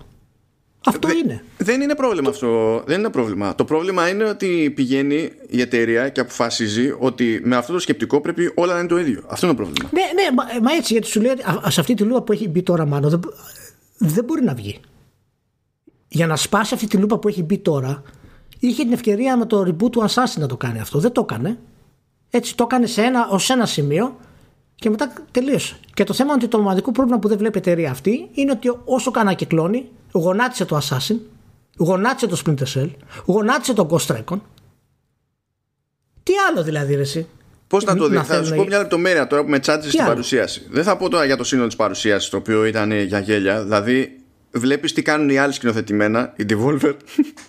βλέπεις τι κάνει η Ubisoft σκηνοθετημένα και το μόνο που κατάφερε να σκεφτεί είναι ότι έπρεπε για κάποιο λόγο να προσπαθήσει να κυνηγήσει ακριβώς την ίδια αίσθηση που θα κυνηγούσε έτσι και είχε κανονικό stage και ήταν live δεν μπορούσαν να σκεφτούν οτιδήποτε άλλο από το συνηθισμένο τους. Τόσο πολύ που ακόμη και στο τέλος της παρουσίασης έγινε cut στον Guillemot για να μας πει για δισεκατομμυριωστή φορά one more thing. Δηλαδή δεν μπορείς να ξεφύγεις από τον ίδιο στον εαυτό. Δεν προσπα... Δηλαδή μου το δείχνεις ότι δεν προσπαθείς να το κάνεις καν. Εγώ να σου πω τι, τι αισθάνομαι. Πιστεύω ότι ο Γκυγεμό δεν έχει πλέον καμία ουσιαστική επιρροή στην εταιρεία. Πιστεύω ε, ότι. Δεν γίνεται, αφού έχει. Δηλαδή, δεν είναι κανένα περαστικό. Με, το μερίδιο, με το μερίδιο που έχει, δεν γίνεται να μην έχει λόγο. Δεν έχει λόγο. Θα σου πω γιατί. Γιατί δεν έχει. Τέλος πάντων, η θεωρία μου είναι αυτή. Ε, όχι ότι κάνει άλλος κουμάντο, αλλά το ότι δεν έχει τη δυνατότητα να καταλάβει τι συμβαίνει. Έχει περάσει τόσα πολλά χρόνια από αυτή τη θέση. Έχει χάσει επαφή με το κοινό. Α, άλλο αυτό. Εντάξει, άλλο. Και έχει, έχει δίπλα του μια ομάδα η οποία είναι πολύ μοντέρνα θέλουν οπωσδήποτε συγκεκριμένα πράγματα να γίνουν, τους ακούει τυφλά και βλέπει αυτό το πράγμα. Γιατί να θυμίσω πάλι ότι ο Γκυγεμό ήταν αυτός που ήταν ο, ο πρωτεργάτης της επανάστασης της Ubisoft με τους τίτλου που είπαμε πριν. Δεν ήταν εκτός. Ήταν okay, αυτός που είπε ότι η Ubisoft πρέπει να αλλάξει. Λοιπόν, έχω αυτή την αίσθηση με τον Κιγεμό ότι πλέον είναι στα. Δεν ξέρω πόσο χρόνο είναι ο άνθρωπος, πρέπει να είναι πάνω από 55 νομίζω. Ναι, ναι. Ε, δεν είναι μεγάλος για CEO, αλλά έχει φάει τόσο ψωμί αυτός ο άνθρωπος που πιστεύω ότι πραγματικά έχει φτάσει στα ωριά του. Γιατί εγώ δεν μπορώ αλλιώς να εξηγήσω τη στροφή αυτής της εταιρείας που μπορεί να είναι εμπορικά σωστή, έτσι, αλλά τα franchises τα οποία έχει γονατίσει για να το κάνει και, το, και θα το κάνει και με το Valhalla αυτό το πράγμα ε, Μπορεί να πουλήσει 7-8 εκατομμύρια να είναι όλοι ευχαριστημένοι. Κοίτα, θα πουλήσει κάπω, θα πουλήσει, αλλά και εγώ έχω την, την αίσθηση ότι. Απλά ταυτόχρονα θα την πληρώσει κιόλας στο Valhalla σε κάποιο βαθμό. ναι, απλά σου θυμίζω ότι όλα τα Assassin πουλούσαν μέχρι που ξαφνικά διαλύθηκαν. Μέχρι και μετά που, μέχρι που Unity βασικά αυτό ναι, ήταν. Και μετά έγινε ο χαμός. Όλα, όλα πουλούσαν καλά. Λοιπόν, είναι ένα μοντέλο το οποίο είναι δικό της, είναι της Ubisoft κτλ. Ok, okay, αν μέσα σε όλα αυτά με τα επόμενα forward που είπε ότι θα ανακοινώσει. Έτσι, μας ανακαλύψει τον Guns Masters, το νέο Beyond Good and Evil, το reboot του Prince of Persia, το νέο Splinter Cell και είναι παιχνίδια τα οποία όντως έχουν βαρύτητα και δεν είναι ξέρεις, σκιές του, ε, του εαυτού τους εντάξει χίλια δίκια μπράβο τους και πάμε Αλλά αυτό να μην έχει φτάσει στα ωριά του πάντως ναι. γιατί με όλη, με όλη αυτόν τον αναβρασμό που, που παίζει στο εργατικό δυναμικό ναι. Άμα έφτασε στα όρια του με το κομμάτι των παραγωγών, εδώ τι θα κάνει, θα φουντάρει. που τέλος πάντων είναι και λίγο φλου και φυσικά δεν θα το μάθουμε ποτέ το αν έχει και τι μπορεί να είναι αυτό τέλος πάντων αν έχει ο ίδιος ε, μερίδιο ευθύνης στην όλη φάση διότι έχει δεν έχει ξέρεις συνήθως αυτοί είναι οι πρώτοι που λένε ότι φταίνε δηλαδή είσαι, και το, αφε... να, είσαι το αφεντικό Είσαι ναι. αφεντικό, άρα ναι. Στο Κάνω, για το τυπικό και μόνο, έτσι, δηλαδή ναι. οφείλεις να αναλάβεις ναι, ευθύνη και εσύ ούτως ή άλλως. Αλλά ταυτόχρονα, ε, επειδή εντάξει, ορίεται το HR, διότι ακούει αυτά που ακούει, ότι γινόντουσαν αναφορές και στην ουσία πίεζαν ε, όποιον έκανε την καταγγελία ναι. με τον γνωστό ευγενικό τρόπο που συμβαίνει σε αυτές τις περιπτώσεις και δεν το λέω ειρωνικά το ευγενικό είναι ευγενικός, αλλά δεν είναι για καλό η ευγένεια αυτή συνήθως να το μήπως να τα αφήσουν γιατί το, η καταγγελία είναι για άτομο του δημιουργικού που έχει επιρροή και τα λοιπά όπως παίζουν γενικά τέλος πάντων. απαράδεκτα, απαράδεκτα πράγματα απαράδεκτα ναι, ναι, αυτά είναι απαράδεκτα δυστυχώς δεν είναι, δεν για, είναι για τόσο μεγάλη εταιρεία έτσι, για τόσο ναι. μεγάλη εταιρεία ας πούμε που θα έπρεπε να προστατεύει έχει μάλλον τα φόντα να προστατεύσει τους υπαλλήλους Τώρα νομίζω η επικεφαλής η πρώην επικεφαλής του HR ε, υποτίθεται ότι είχε να διαχειριστεί και καταγγελίες προς τον άντρα της. Άντρα ήταν ο άλλος, δεν θυμάμαι τώρα. Δηλαδή, ναι, μιλάμε ναι, τώρα ναι, για, ναι. για διάφορα κουφά πράγματα. Ταυτόχρονα έχει τσαντιστεί εσωτερικά το HR, διότι το χρεώνεται όλο αυτό μόνο του, ενώ φαίνεται ναι. από πράγματα που διαρρέουν από ανθρώπους που ήταν σε συναντήσεις του HR μετά από όλο αυτό το, αφού ξεκίνησε αυτός ο χαμός. Ναι, ότι το HR μέσα σε όλα χρεώνει και τον γηγεμό με τη λογική ότι εσύ μου έχεις ε... πει να κάνω και το ότι δεν καταλαβαίνω. Ισχύει. Ε, εγώ είμαι σίγουρος ότι πολλά από αυτά τα πράγματα που προσπάθησαν να κρύψουν που προέρχονταν από κεφαλές των στούντιο εσωτερικών. Δηλαδή λέγανε παιδιά μην το προχωρήσουμε γιατί άμα χαθεί αυτός ή αυτός θα έχουμε πρόβλημα. Δηλαδή είναι μεγάλα τα κεφάλια τα οποία προσπάθησαν να καλύψουν ε, ναι. αυτά τα πράγματα. Γιατί τώρα λέμε για πριν από τόσα χρόνια που έγινε και τι έγινε. Αυτό, ο τελευταίος πήρε πόδις. Πόδις, ναι.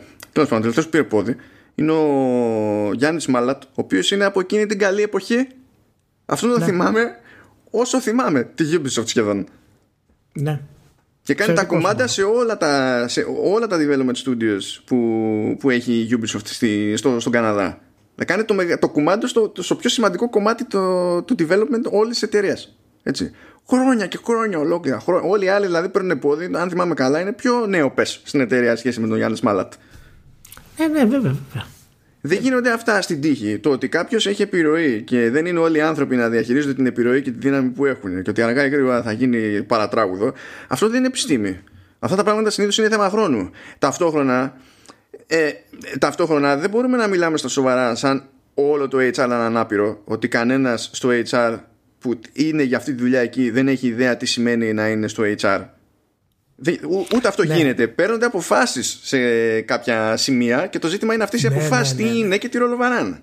Στάντα τώρα δεν είμαστε τώρα νηπιαγωγείο, Μανώ. Έτσι. Δηλαδή αυτά τώρα είναι χαζομάρες τώρα. Είναι πράγματα τα οποία ξέρεις, είναι. Όχι, είδαν παρεξήγηση ρε παιδιά μεταξύ του HR και της δίκηση. Θα, θα διορθώσουμε την επικοινωνία. Λοιπόν, δεν ισχύουν αυτά τα πράγματα.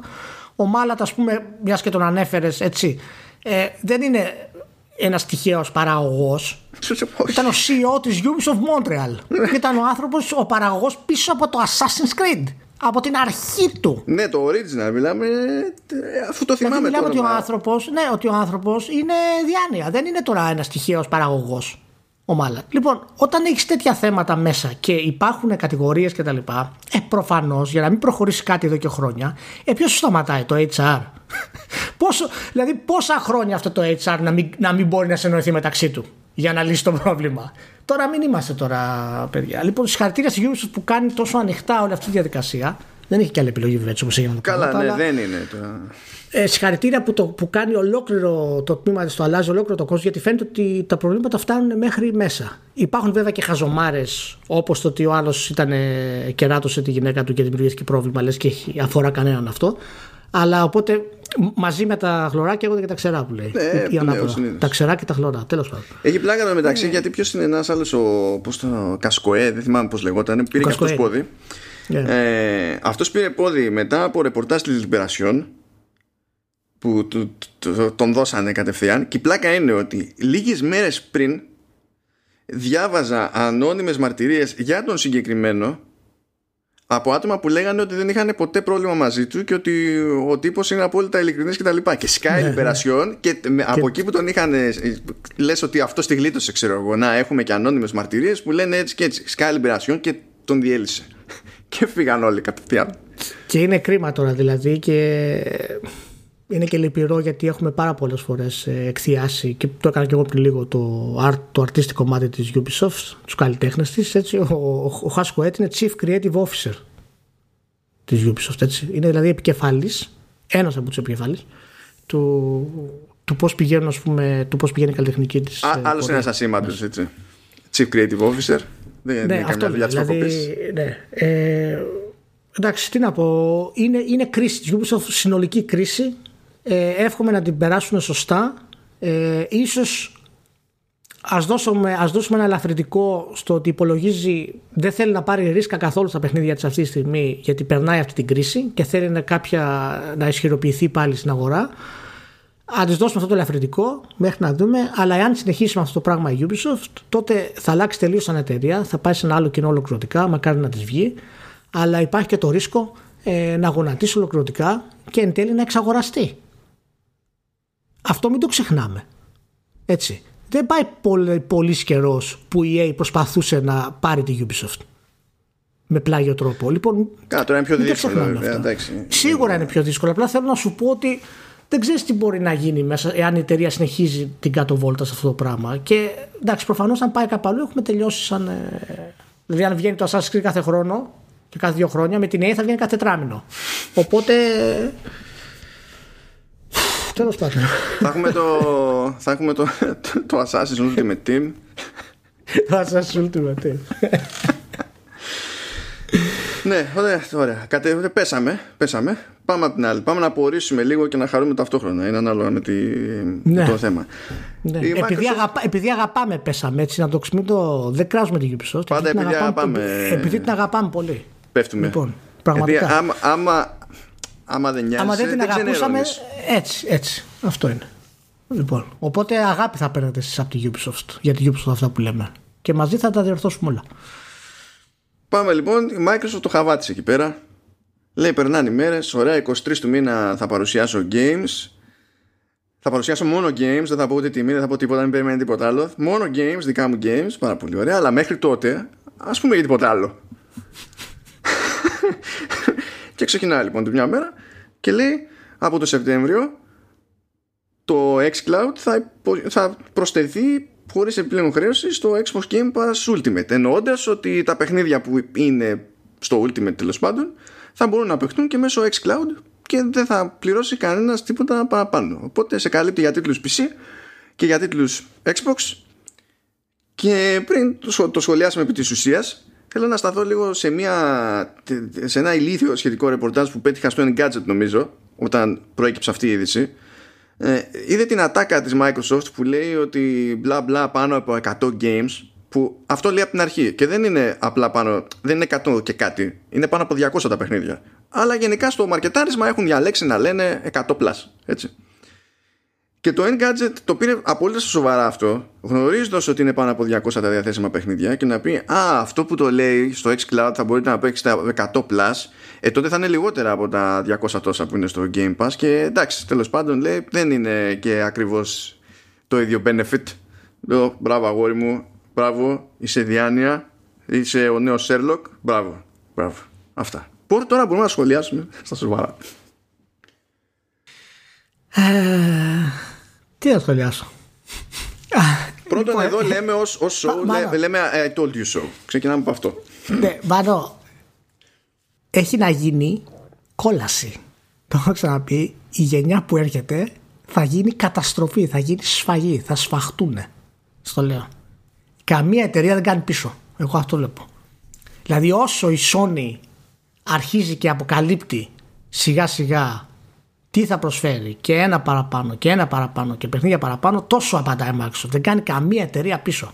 Αυτό που έχει κάνει τώρα η Microsoft φυσικά εντάξει, είναι το καλύτερο deal στην ιστορία του gaming, κατά πάσα πιθανότητα. Πρώτα απ' όλα, ε, με, με, αυτό το πράγμα μπορείς να πεις πληρώνω.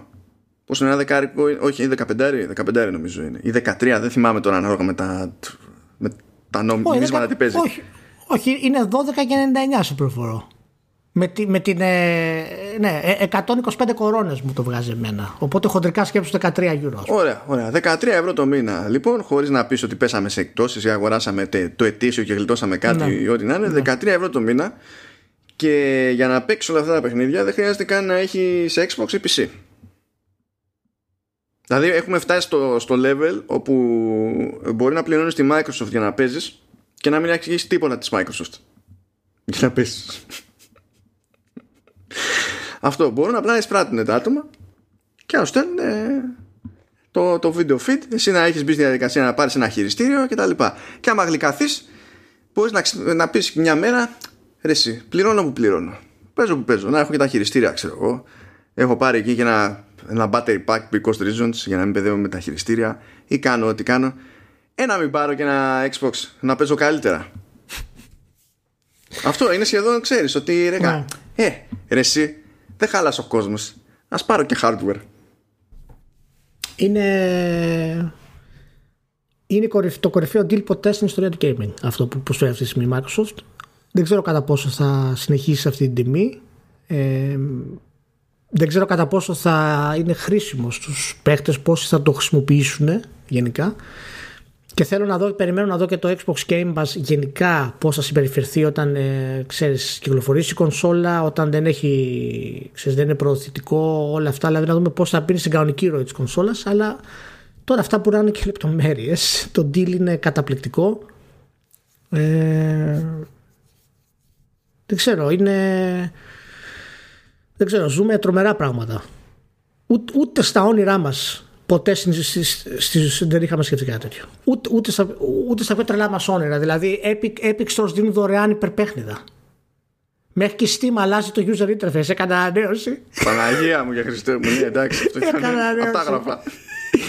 ε, δηλαδή, η Microsoft δίνει 13 τα πάντα όλα. Έτσι, δηλαδή, άμα βγάλει και η Sony μια τιμή 500 ευρώ και κλείσαμε αν, αν βάλεις κάτω, νομίζω ότι στο testing phase που είναι αυτή τη στιγμή το xCloud, νομίζω ότι είναι σε περισσότερες χώρες από το Stadia που δεν είναι σε ναι. testing phase, η λανσαριστή. Ναι. Ότι με το που, άμα σκάσει η φάση με το, από Σεπτέμβριο με το, με το Game Pass, θα μπορείς να λες ότι το xCloud σου δίνει πρόσβαση σε περισσότερα παιχνίδια από ό,τι σου δίνει το Stadia; Ναι, ναι, γι' αυτό είπα ήθελα να γυρίσουμε όταν μιλάγαμε για το Stadia, να γυρίσουμε για το, για το cloud. Έχει έχει καμία σημασία τώρα το Stadia από τη στιγμή που το cloud το κάνει αυτό μόνο ή δεν έχουν τόσο σχέση μεταξύ τους; Αν έχουν σχέση ή αν υπάρχει θέμα ουσιώδους συναγωνισμού; Όχι, θέλω να πω ότι, ότι αν κάποιος πήρε παιδί μου ότι υπάρχει το Stadia και υπάρχει και το xCloud σε αυτή τη συνδρομή, παίζει ρόλο ας πούμε για αυτό το πράγμα; Για να το. Πόσο κακό είναι για το Stadia όλο αυτό; Το πρόβλημα με το Stadia είναι ότι ε, αργά ή γρήγορα θα καταλήξει να είναι μια υπηρεσία που για να πιστείς εσύ να, να πληρώσεις κάτι έστω για ένα διάστημα. Να μην, ας μην είσαι regular, ρε παιδί μου. Θα πρέπει να έχει περιεχόμενο που όντως δεν μπορείς να βρεις αλλού. Και αυτό θα, θα, το καταφέρει μόνο με δικά της παιχνίδια. Του Αγίου δηλαδή. Τώρα τόσο αργά που έχει ξεκινήσει. αυτό σχεδόν ξεχασέται όπως είναι. Θα πρέπει να έχει δηλαδή κάποια triple ανεπανάληπτα για να φέρει κόσμο. Κάπως ναι, έτσι. Ναι, απλά ε, έχει πέσει σε, αυτή τη, τη λούμπα ήδη ναι. στην πραγματικότητα το Stadia. Η Microsoft δεν είναι σε αυτό το θέμα, διότι η Microsoft σου λέει είναι 13 ευρώ και κοίταξε να δεις. Θες να παίζεις, θες να κάνεις και καλά να το ρίξεις το cloud gaming, γιατί μετακινείσαι πολύ, γιατί δεν ξέρω, δεν έχει σημασία ποιος είναι ο λόγος. Ωραία, σου έχω λύσει ξυπνάς μια μέρα, θες να ε, παίζεις καλύτερα, να έχεις πιο, πιο δεμένο, πιο ναι. σταθερό experience κτλ. Υπάρχει τρόπος. Άμα θες, ναι. υπάρχει τρόπος. Πώς προτιμάς ρε παιδί μου εκεί; Προτιμάς PC. Αν εσύ έχεις κάλαμα με το PC, παιδί μου, υπάρχει τρόπος εκεί πέρα. Δεν υπάρχει πρόβλημα. Ναι. Κάνε ό,τι σου γουστάρει. Δεν, ναι. Δηλαδή, δεν, ακριβώς επειδή δεν περιμένει να σταθεί μόνο από το κομμάτι της υπηρεσίας αλλά το ένα δίνει τ' άλλο, το ένας σπρώχνει τ' άλλο. Και το ένα μπορεί να σε φέρει εσένα σε καταναλωτή πιο κοντά και σε κάτι άλλο.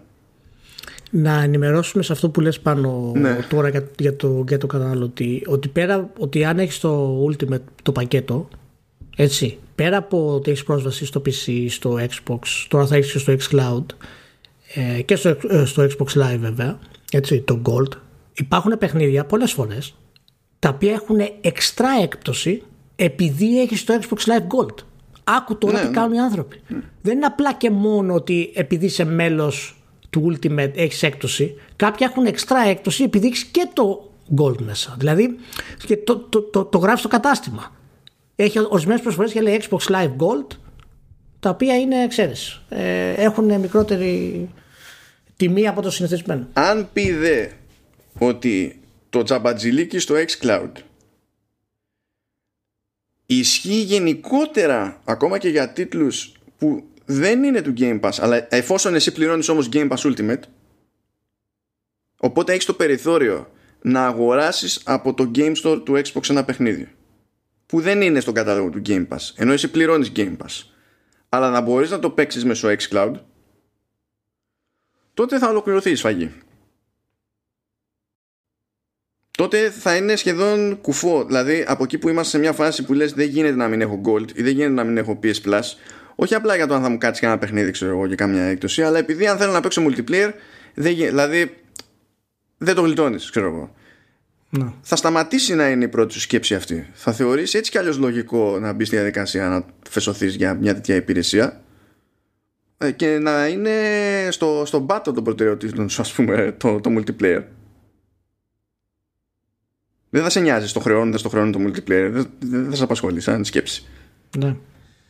Τρομερά πράγματα. Είναι, είναι, είναι, είναι hardcore Και απ' την άλλη μπάντα βέβαια, μια μέρα διαφορά νομίζω, προκύπτει, αν και δεν είδα να βγάλει ανακοίνωση, αλλά τέλος πάντων προκύπτει ότι σταματάει η παραγωγή του Xbox One X και του Xbox One S All Digital. Ναι. Η- Είδα κάτι συζητήσεις εκεί πέρα που λέει Μα είναι δυνατόν να κόβουν το Xbox One X; Ε, Ναι, αυτό είναι απολύτως δυνατό και απολύτως λογικό. Διότι όταν το έχεις τα λεφτά που έχει και θέλει να κάνει παιχνίδι κάπου εκεί γύρω, όπου και αν είναι αυτό το εκεί γύρω, με νέο μηχάνημα, δεν βολεύει. Και το είχαμε πει ότι ήταν από τα προβλήματα. Το είχαμε συζητήσει στο Vertical Slash. Ήταν ο λόγος που εμένα δεν μου άρεσε η κυκλοφορία του X. Ήταν πολύ αργά το X. Γιατί δεν θα έχει πολύ χρόνο στην αγορά. Και ακριβώς τη στιγμή που θα ξέρεις, έπαιρνε τα πάνω του με θέμα τιμής και τέτοια, θα το κόβανε. Και όντως έγινε αυτό το πράγμα. Γιατί προφανώς ό,τι κομμάτι έχεις βγάλει, έχεις βγάλει. Ήταν. Ε, εντάξει, ε, κατάλαβα γιατί το έκανε η Microsoft. Ok, να διατηρήσει το brand της θέλει στην ουσία και να δημιουργήσει την αίσθηση ότι είναι η πιο δυνατή κονσόλα και να το περάσει αυτό στην επόμενη γενιά. Ε, Ένα είναι οκ. αυτό. Άλλο Οκ. είναι ότι νομίζω ότι ήθελε να τεστάρει με έναν έτσι πιο εύκολο τρόπο Ναι. και το price point. Ναι. Και όπως Ήταν- η ίδια η εταιρεία έχει πει στην περίπτωση του X είχε, είχε αισθητήρες και tools μέσα που κρατούσαν στατιστικά για διάφορα σενάρια τα οποία τα χρησιμοποίησε για να σχεδιάσει αναλόγως το, το Series X. Δηλαδή θα πούνε οι developers αυτά που θα πούνε, θα έχουν τα δικά τους τα metrics, αλλά είχε και metrics από την πραγματική χρήση του μηχανήματος από τον παίκτη. Όλα αυτά νομίζω δηλαδή για την ίδια τη Microsoft και να μην έβγαζε μία πέσα από το μηχάνημα ας πούμε γιατί μία τη Microsoft αυτό έχει μια συγκεκριμένη αξία Καλά. και σε λεφτά έτσι δηλαδή Ναι, απλά ξέρεις, ε, αυτά που κάνει η Microsoft τώρα, το να βγάλει μια εταιρεία κονσόλα τόσο καλή κονσόλα όσο το X, γιατί μιλάμε ότι είναι και αρχιτεκτονικά τρομερή, δεν είναι απλά μια κονσόλα, έτσι, και να την εξαφανίσει σε δύο χρόνια. Ε, αυτό μόνο η Microsoft μπορεί να το κάνει. Γιατί η Microsoft, η Microsoft παίζει και με λίγο cheat, mode enabled. Έτσι, δηλαδή, ό,τι και να χάσει είναι, δεν την ενδιαφέρει. είναι λίγο σε προνομιακή θέση η Microsoft. Πιο μεγάλη εντύπωση μου έκανε το κόψιμο του All Digital, ας πούμε, αλήθεια. Δεδομένου ότι Ναι. όλο αυτό σημαίνει ότι μένει ως entry, ξέρεις, ως και καλά φθηνό Ναι. ε, Xbox το, το One S με το Drive. Ναι, σωστό. Περίμενα ότι θα έκοβε αυτό με το Drive και θα κρατούσε το All Digital μόνο και μόνο για να είναι το απόλυτο entry point όσο πιο φθηνό γίνεται τέλος πάντων και πάρ' το και γεια σας. Να έχουμε και τις υπηρεσίες μας, δεν χρειάζεται να απασχοληθείς τέλος πάντων με άλλα πράγματα μες στο κεφάλι σου. Ή, ε, Πραγματικά θα μπορείς να το πάρεις αυτό και να πληρώσεις μια συνδρομή και μετά άντε για, τουλάχιστον να έχεις να παίζεις κάμποσα πράγματα. Ναι. Και μετά, όταν δεν θα έτρεχε ένα παιχνίδι εκεί πέρα, θα μπορούσες να το τρέχεις κατά μία έννοια μέσω xCloud. Θα μπορούσες να κάνεις λίγο τον τρελό για ένα διάστημα. Αλλά τελικά διάλεξε λίγο αλλιώς. Ναι, καθαρίζει το τραπέζι που λέμε η Ναι. Microsoft. Ε, και ετοιμάζεται για, την τελική, για το τελικό χτύπημα. Ελπίζω να είναι τα, τα παιχνίδια τα οποία θα τα δούμε στις 23 μάλλον. 23, ναι, 23. Καλά. 23 Πέμπτη. Κοίτα, πρώτη Ε. φουρνιά σε νέα γενιά θα είναι. Δεν θα, δεν θα συγκλονιστούμε. Έτσι, μη... Όχι, όχι, αυτό, α- μα αυτό θέλουμε. Αυτό θέλουμε. Δεν πρόκειται να δούμε τίποτα άλλο μέχρι τότε ούτως ή άλλως. Αυτά μας θα μας δείξουν. Δεν, δεν υπάρχει. Θα τα αναδείξουν και μερικά ακόμα πριν βγουν, αλλά δεν έχει. Δηλαδή τώρα βλέπουμε αυτά που θα δημιουργήσουν το hype για τις πωλήσεις. Απλά χρειάζεται ένα ακόμα η Sony να κάνει καλό και ένα Microsoft να μας δείξει κάτι πιο συγκεκριμένο, κάτι πιο ουσιαστικό. Και λένε ότι θα είναι μία ώρα τα παιχνίδια όλα. Λοιπόν, να τα βάλει κάτω να τα δούμε. Ναι, ναι. Βασικά πρέπει να δείξει έστω ένα πράγμα που να είναι να βγει το, το 21 τέλος και κάτι που να είναι λίγο πρόγευση από το 22 διότι έτσι έχει το περιθώριο να είναι ένα παιχνίδι το οποίο θα έχει σχεδιαστεί όντως για το, για το hardware. Γιατί και η Microsoft έχει πει ότι οι δικοί της τίτλοι θα λειτουργούν και σε προηγούμενα Xbox αλλά τα πρώτα ένα-δύο χρόνια. Μετά θα μπει κόφτης και εκεί. Ε, ναι. Αυτό έλειπε. Και πολύ τα κρατάει για μένα. Ε, πρέπει να σου δείξει ένα κάτι από το λίγο πιο μετά για να σε ψήσει, ρε παιδί μου. Περισσότερο πρέπει να σου το δείξει Microsoft από τη Sony. Γιατί στη Sony έχεις μάθει να περιμένεις κάποια πράγματα. Δεν έχει Sony... την ίδια αγωνία. Ναι, η Sony, έτσι όπως είδα εγώ για την παρουσίασή της, δεν βλέπω να μας έχει τίποτα διαθέσιμο στη κυκλοφορία. Το πολύ πολύ να έχει το Ratchet Clank το οποίο ναι, φαινόταν εντυπωσιακό. Δεν νομίζω. Ο Μάιλς Μοράλες έχει πει για φέτος. Ράτσετ δεν νομίζω ότι είπε για φέτος καν. Ναι, ναι, ναι. Απλά σου λέω ότι αν, αν ήταν κάτι, το, αυτό φαινόταν το πιο έτοιμο τέλος πάντων από αυτά που, που είδαμε από τα μεγάλα AAA, ας πούμε. Τώρα δεν κόβω ότι πρόκειται να γίνει κάτι τέτοιο. Η Microsoft είναι αυτή που πρέπει να έχει ένα δυνατό χαρτί γρήγορα. Πιο γρήγορα από, την, ε, από τη Sony. Πρέπει, πρέπει. Γιατί έχει τη λάθος προϊστορία για την περίσταση, οπότε πρέπει ναι, να ναι. πείσει για κάποια πράγματα πόσο πιο ναι. γρήγορα γίνεται. Αλλιώς δύσκολο. Λοιπόν, ε, να σου πω, Ηλία, έχεις, έχεις καμιά πορεία για τον Ghost of Tsushima, διότι κατάλαβα αργά ότι δεν έπρεπε ποτέ να έχει γράψει τόσο στο review που θα βάλω, θα βάλω το link, εντάξει, απλά ξέρω εγώ, παιδί μου. Και γι' αυτό και κράσαρα μέσα σε όλα, δηλαδή την επόμενη μέρα από το, από το κείμενο σβήσαν όλα. Το σύστημα Πέθανε. Είναι, είναι, είναι μεγάλη η συζήτηση, όχι μεγάλη τέλος πάντων, αλλά σχετικά έτσι μεγάλη για το Ghost of Tsushima. Να πω καταρχάς ότι, ότι παίζοντάς το είναι πιθανά μέσα στα τρία πιο όμορφα παιχνίδια που έχω δει στη ζωή μου. Ναι, ισχύει. Αυτό είναι εύκολο. Ε, και βάζω και το Last of Us μέσα σε αυτά. Δηλαδή μιλάμε είναι σε τέτοιο επίπεδο, όχι τόσο ψηλά, αλλά είναι πολύ κοντά ε, σε αυτό το επίπεδο σε κάποια σημεία το ξεπερνάει, σε κάποια σημεία είναι πολύ πίσω. Ναι, νομίζω ότι αν το δούμε ε, καθαρά αισθητικά, αισθητικά όμως, ότι το Τσούσιμα είναι πιο πάνω, διότι είναι φτιαγμένο να είναι και πιο ψεύτικο κατά μία έννοια για να πετύχει ακριβώς ναι, αυτό. Αισθητικά, ναι, ναι, εντάξει. Αυτό. Απλά ξέρεις, δεν έχει τη, δυνατή, το, την ποιότητα που φτάνει το Last σε διαλόγους ναι, και ναι. ηθοποιία κτλ.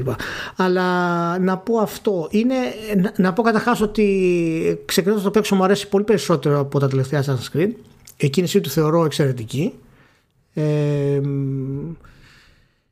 είναι για μένα πολύ καλό στοίχημα της Sucker Punch. Καλά, το μεταξύ το παίζεις και καταλαβαίνεις το ταλέντο από πίσω της εταιρείας. Δεν χρειάζεται δηλαδή. Είναι, είναι νερό.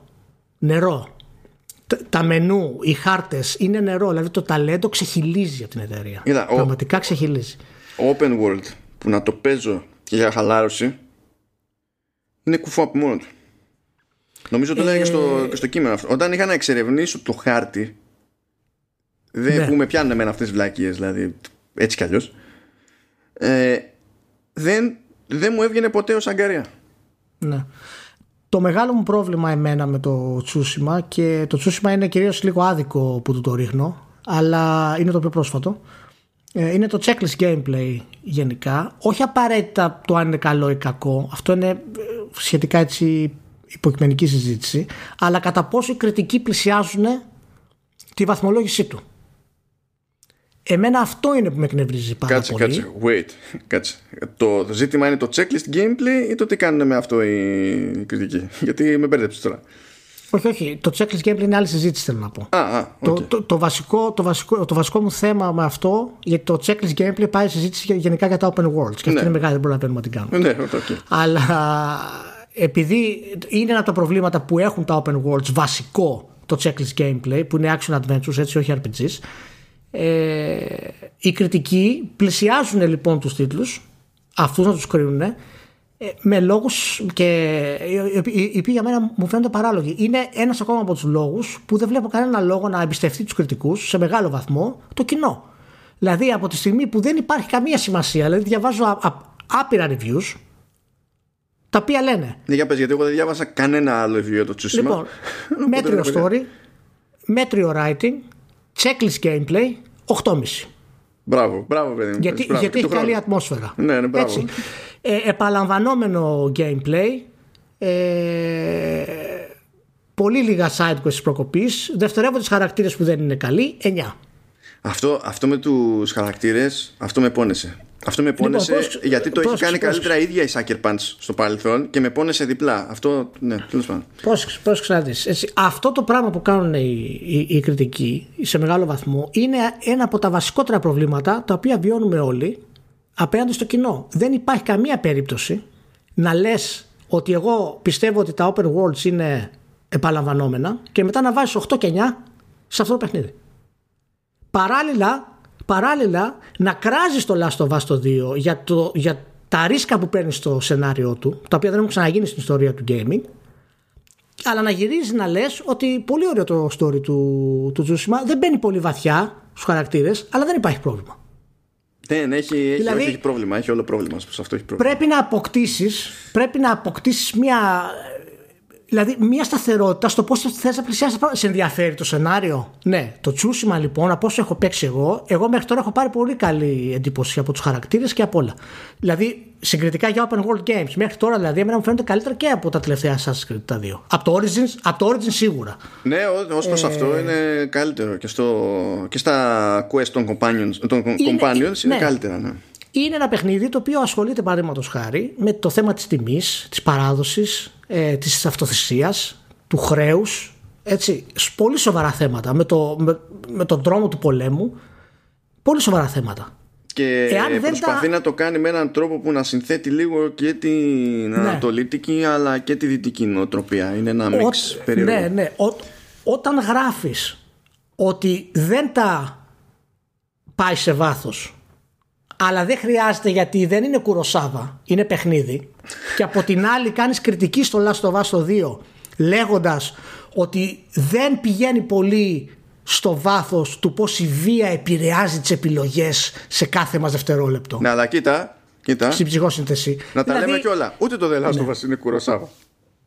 Σωστό. Αντικειμενικά Πρέπει- πιστεύω. Ναι. Οπότε πρέπει να αποφασίσεις πώς θα τα κρίνεις. Δηλαδή, δεν μπορείς να λες ότι το ένα είναι παιχνίδι, και- αλλά το Last of Us πρέπει να το αντιμετωπίσεις ως το αποκάλυψη τώρα. Ναι, γιατί στη μία περίπτωση έχουν σκάλωμα με τη, με τη βία και στην άλλη περίπτωση λένε «Α, τι ωραία, είναι exotic, είναι κάτι άλλο μακριά Ναι, από εμάς». είναι exotic. Δεν είναι βίαιο το, το, το, το, το, το Ghost of Tsushima που τον κόσμο με το σπαθί και, και, και σου βγαίνει το αίμα και τρελαίνεσαι, ας πούμε. Δηλαδή, εμένα αυτό που με εκνευρίζει αυτό το πράγμα, ότι υπάρχουν δηλαδή ε, ε, μεγάλο μέρος των κριτικών χρησιμοποιούν τελείως διαφορετικά μέτρα και σταθμά για να κρίνουν παιχνίδια στα ίδια θέματα. Κοίτα, ε, α, είναι, είναι διπλό το πρόβλημα που περιγράφεις μέχρι στιγμής. Απ' τη μία είναι τα ξέρεις, δύο μέτρα και δύο σταθμά, ξεκάθαρα. Αυτό είναι ένα πρόβλημα από μόνο του και είναι και το βασικό το πρόβλημα. Αλλά ακόμα και σε αυτές τις περιπτώσεις που βλέπεις ότι ο άλλος λέει ρε παιδί μου, ότι υπάρχει αυτό το θέμα, υπάρχει αυτό το θέμα, και πηγαίνει και βάζει μετά βαθμάρα, ε, ε, δεν πετυχαίνουν ούτε την αντιστοίχηση αυτών που οι ίδιοι λένε και γράφουν με μια απλή κωδικοποίηση σε έναν αριθμό. Δηλαδή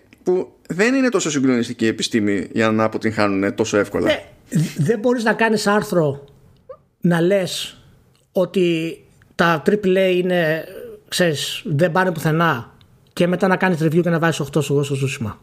Που να σου πω κάτι, εγώ σου λέω ότι και να του βάλεις 7 έτσι ή 8 μπορεί να μην είναι τρελό για τον Ghost of Tsushima, ειδικά. Γιατί όταν κάνεις και μια κριτική παίρνεις και ξέρεις και άλλα πράγματα. Ότι είναι το πρώτο του open world, ότι αισθητικά είναι τρομερό, είναι τεχνικά ανεπανάληπτο. Τα παίρνεις όλα αυτά στο, στο μυαλό σου. Έτσι. Όταν όμως βάζεις 8 και 9 στο Assassin's Creed ταυτόχρονα Όχι, ναι, ναι, δεν, όχι. υπάρχει πρόβλημα. Εάν θες να πάρεις στάση, εγώ σου λέω να κάνεις ένα review και να του βάλεις 5. Να του βάλεις 6 αν θέλεις. Άμα θες να πάρεις θέση, άμα δεν θες να πάρεις θέση, σταμάτα να γράφεις ότι τα open world είναι έτσι, τα open world είναι αλλιώς, γιατί ο κόσμος μπερδεύεται, ο κόσμος δεν καταλαβαίνει, ο κόσμος πολύ απλά θέλει να παίξει ωραία και όλα να του φαίνονται ωραία και αυτό οι εταιρείες το εκμεταλλεύονται και ξαναβγάζουν τα ίδια παιχνίδια ξανά και ξανά. Και μετά συζητάμε εμείς και λέμε καλά, ρε, το open world, ας πούμε, το κόστος Tsushima, γιατί δεν έχει κάτι διαφορετικό; Γιατί αυτό παίρνει 8 και 9, γι' αυτό δεν έχει κάτι διαφορετικό. Να σου πω ότι, δηλαδή, ε, δεν είναι περίεργο. Πέτυχα αυτό τον τίτλο δημοσίευσης και δεν διάβασα από εδώ το κείμενο. Αλλά δεν ξέρω τι, έχω, τι συμβαίνει αυτές τις μέρες με το Engadget και είναι η δεύτερη φορά που το συμπεριλαμβάνω εδώ πέρα. Λοιπόν, άκου τον τίτλο του κειμένου του που είναι και καλά κριτική για τον Ghost of Tsushima. Λέει In Ghost of Tsushima, Sony saves PS4's best for last. Πρόσεξε τώρα. Διαβάζω ναι, αυτόν τον τίτλο, δεν έχω ξεκινήσει καν να παίζω σε εκείνη τη στιγμή το, το The Last of Us, έτσι. Ναι. Δεν έχω αγγίξει. Και ούτως ή άλλως δεν το έχω τελειώσει για να έχω και πλήρη εικόνα ναι. κτλ. Αλλά ακόμα και με αυτό δεδομένο, λέω, δεν γίνεται να το λες με straight face ένα μήνα μετά την κυκλοφορία του The Last of Us αυτό το πράγμα με δεδομένο ότι τουλάχιστον είχα παίξει τον Ghost of Tsushima και ήξερα σε τι ναι. αναφέρεται ο συγκεκριμένος. Έτσι. Ξέρεις γιατί, ή γιατί το είχε κράξει για το θέμα της βίας. και είχε πει ότι το, το παιχνίδι, ξέρω εγώ, σεναριακά δεν ταιριάζει με το θέμα της βίας και ότι είναι πάρα πολύ τραβηγμένο και ότι είναι πάρα πολύ αυτό και ότι είναι πάρα πολύ εκείνο. Και γι' αυτό το Ghost of Tsushima. Έχει και υπότιτλο λέει The console's one song exceeded every one of my expectations. Και είμαι εγώ με facepalm πέρα. Και είναι αυτό το πράγμα το οποίο ρε παιδί μου πέφτουμε στην παγίδα και ως παίχτες και εγώ πέφτω στην παγίδα. Και εγώ έβαλα 10 στο Last of Us. Μπορεί κάποιος να μου πει ρε παιδί μου το gameplay δεν αξίζει για 10. Εντάξει, δεν θα του πω ότι έχει άδικο. Okay. Μπορεί και οποιοδήποτε κριτικός να κάνει ένα λάθος. Ισχύει αυτό το πράγμα, εννοείται. Αλλά όταν γίνεται κάτι κατ' επανάληψη, γιατί τα open worlds είναι το νούμερο ένα single player που έχουμε αυτή τη γενιά. Είναι το μεγαλύτερο leap που κάναμε. Τα βγάζουμε δηλαδή για την πλάκα μας πλέον τα open worlds. Έτσι, όταν λοιπόν κάτι γίνεται κατ' επανάληψη, πρέπει να βάλουμε ένα όριο στο τι είναι, γιατί έτσι θάβονται παιχνίδια τα οποία δεν πρέπει να θάβονται. Παραδείγματος χάρη, όλα αυτά τα quality of life που γράφεις στο review σου, που κάνει το κόστο Σούσιμα, αυτά από μόνα τους είναι βαθμός. Ε, ο... Πάνω. Ναι, μα αυτό, αλή, δεν κάνω πλάκα, αυτό μέτρησε και πλάκα ποια είναι; Ότι όταν έχεις γευτεί αυτό το συγκεκριμένο, πολύ απλή βελτίωση, δεν, πάλι δεν είναι καμιά επιστήμη έτσι, δεν ανακάλυψε κανένας τροχό από την αρχή. Ω πάρα πολύ απλή βελτίωση, το νιώθεις από τώρα. Θα έρθει η ώρα να πιάσεις το Βαλχάλα, που έχω πάρει και από εκεί μια γεύση υποτίθεται, και θα ρίχνω καντήλια. Και θα ρίχνω καντήλια μόνο και μόνο για να πάω από το σημείο Α στο σημείο Β. Ναι, και αυτό ισχύει και για το προηγούμενο Assassin. Καλά, και για άλλα έριχνα καντήλια δηλαδή... έτσι κι αλλιώς. Αλλά τώρα θα είναι ακόμα χειρότερα, διότι από τη μία έχεις πρόοδο ναι, και από την άλλη δεν έχεις πρόοδο. Ισχύει. Δημιουργείται μια ασυνέχεια στο τι πρέπει να παίρνει καλύτερο βαθμό και πού να εστιάζουμε περισσότερο. Έτσι, οπότε τώρα αυτή τη στιγμή βλέπεις τον κόστος Tsushima είναι στο 83%. Κάποιοι το έχουν θάψει γιατί λέει έχει πάρα πολύ επαναληπτικά site και επαναληπτικό gameplay. Δεν το κάνανε αυτό στο Assassin. Και έτσι με τη χαμηλή του βαθμολογία θάβονται στην ουσία, τουλάχιστον σε ένα κομμάτι του κοινού, όλα αυτά που φέρνει το τσούσιμα. Δηλαδή, η σκηνοθετική κάμερα. Καταπληκτική. Καλά, αυτό είναι, είναι, είναι τρελό. Είναι τρελό. Γι' αυτό το έγραφα και στο κείμενο ότι ώρε-ώρε δεν θες να κουνήσεις το μοχλό, να χαλάσει το, το πλάνο. Ρίσκο, το ρίσκο να μην έχει lock on είναι τόσο πεπισμένο στο σύστημα μάχης του, το οποίο είναι καταπληκτικό συγκριτικά με τα open world δηλαδή παιχνίδια για μένα. Ε, να μην βάλεις lock on καθόλου. Ότι δημιουργεί προβλήματα, ok, okay, το καταλαβαίνω σίγουρα, αλλά κάνει πράγματα τα οποία ξέρεις, είναι, έχουν κάτι άλλο, κάτι καινούριο φέρνουν σε αυτό το πράγμα. Και για μένα το σύστημα μάχης του το θεωρώ καλύτερα από το Assassin's Creed. Μα είναι καλύτερο από το Assassin's Creed. Απλά είναι ε, λίγο, για το, στο πλαίσιο του κόσμου του είναι λίγο παράλογο, αλλά είναι ναι, καλύτερο. Ok, ok, εντάξει, ναι. Απλά θέλω να σου πω ότι υπάρχουν πράγματα τα οποία γράφεις στο review σου. Να πάνε το διαβάσει, το διαβάσει. Τα οποία ανεβάζουν το παιχνίδι σε ένα επίπεδο, αλλά και εσύ και εγώ και οι υπόλοιποι κρατιόμαστε σε ένα περίεργο σε μια περίεργη φυλακή και το κρατάμε το παιχνίδι σε μια βαθμολογία χαμηλότερη επειδή έχουν άλλα μεγαλύτερη και γίνεται ένας μήλος. Γιατί δεν υπάρχει μια ισορροπία σε αυτό το πράγμα. Να πούμε ότι όχι απόλυτη, κάτι γενικό ρε παιδί μου. Ναι, for the record. Ε, αλλά νομίζω και εσύ δεν είναι πρώτη φορά που το σχολείο. Δηλαδή θυμάμαι πολύ παλιές συζητήσεις αυτό το θέμα. Ε, κάνουμε συνειδητή προσπάθεια να μην ενδιαφερόμαστε για το τι πήρε κάτι άλλο όταν θέλουμε να βαθμολογήσουμε κάτι καινούριο που ήρθε. Γιατί δεν είναι normal μπούσουλα σε αυτό το πράγμα. Γιατί το τι σημαίνει ο ίδιος βαθμός τη μία χρονιά ε, δεν είναι απαραίτητα ίδιο με το τι σημαίνει ένας βαθμός την άλλη χρονιά. Γιατί όλα τα πράγματα αλλάζουν, όλα τα πράγματα εξελίσσονται. Το, ναι, απλά, απλά το λέω επειδή καμιά φορά παιδί μου έχω κάνει και με συναδέλφους και συντάκτες ξέρω εγώ παρόμοια ζήτηση και τα λοιπά και σου λέει ναι ρε γάμο το αλλά πώς να το, τι, τι, τι, να το έβαζα τώρα αυτού γιατί στο τάδε είχα βάλει τόσο ε και δηλαδή ακόμα και αν υποθέσουμε ότι το προηγούμενο ήταν λάθος που έβαλες, ό,τι ήταν και αυτό. Που μπορεί και να μην ήταν. Απλά στην, στην χρονιά του, στην εποχή του να ήταν το λογικό, να ήταν το σωστό. Αλλά έστω ότι ήταν λάθος. Άμα κάνεις νέο λάθος, θα διορθώσεις το προηγούμενο λάθος; Όχι. Όχι. Αλλά να σου πω κάτι, όταν κάνεις τέτοια συζήτηση, συνήθως ξέρεις ότι έχεις κάνει λάθος πριν. Όταν φτάσει στο σημείο να, να έχεις τέτοιο πρόβλημα να βαθμολογήσεις, μπορεί να παίζει ότι πριν έκανες ήσουν λίγο πιο γενναιόδωρος ή πιο αυστηρός από ό,τι θα έπρεπε στο παιχνίδι.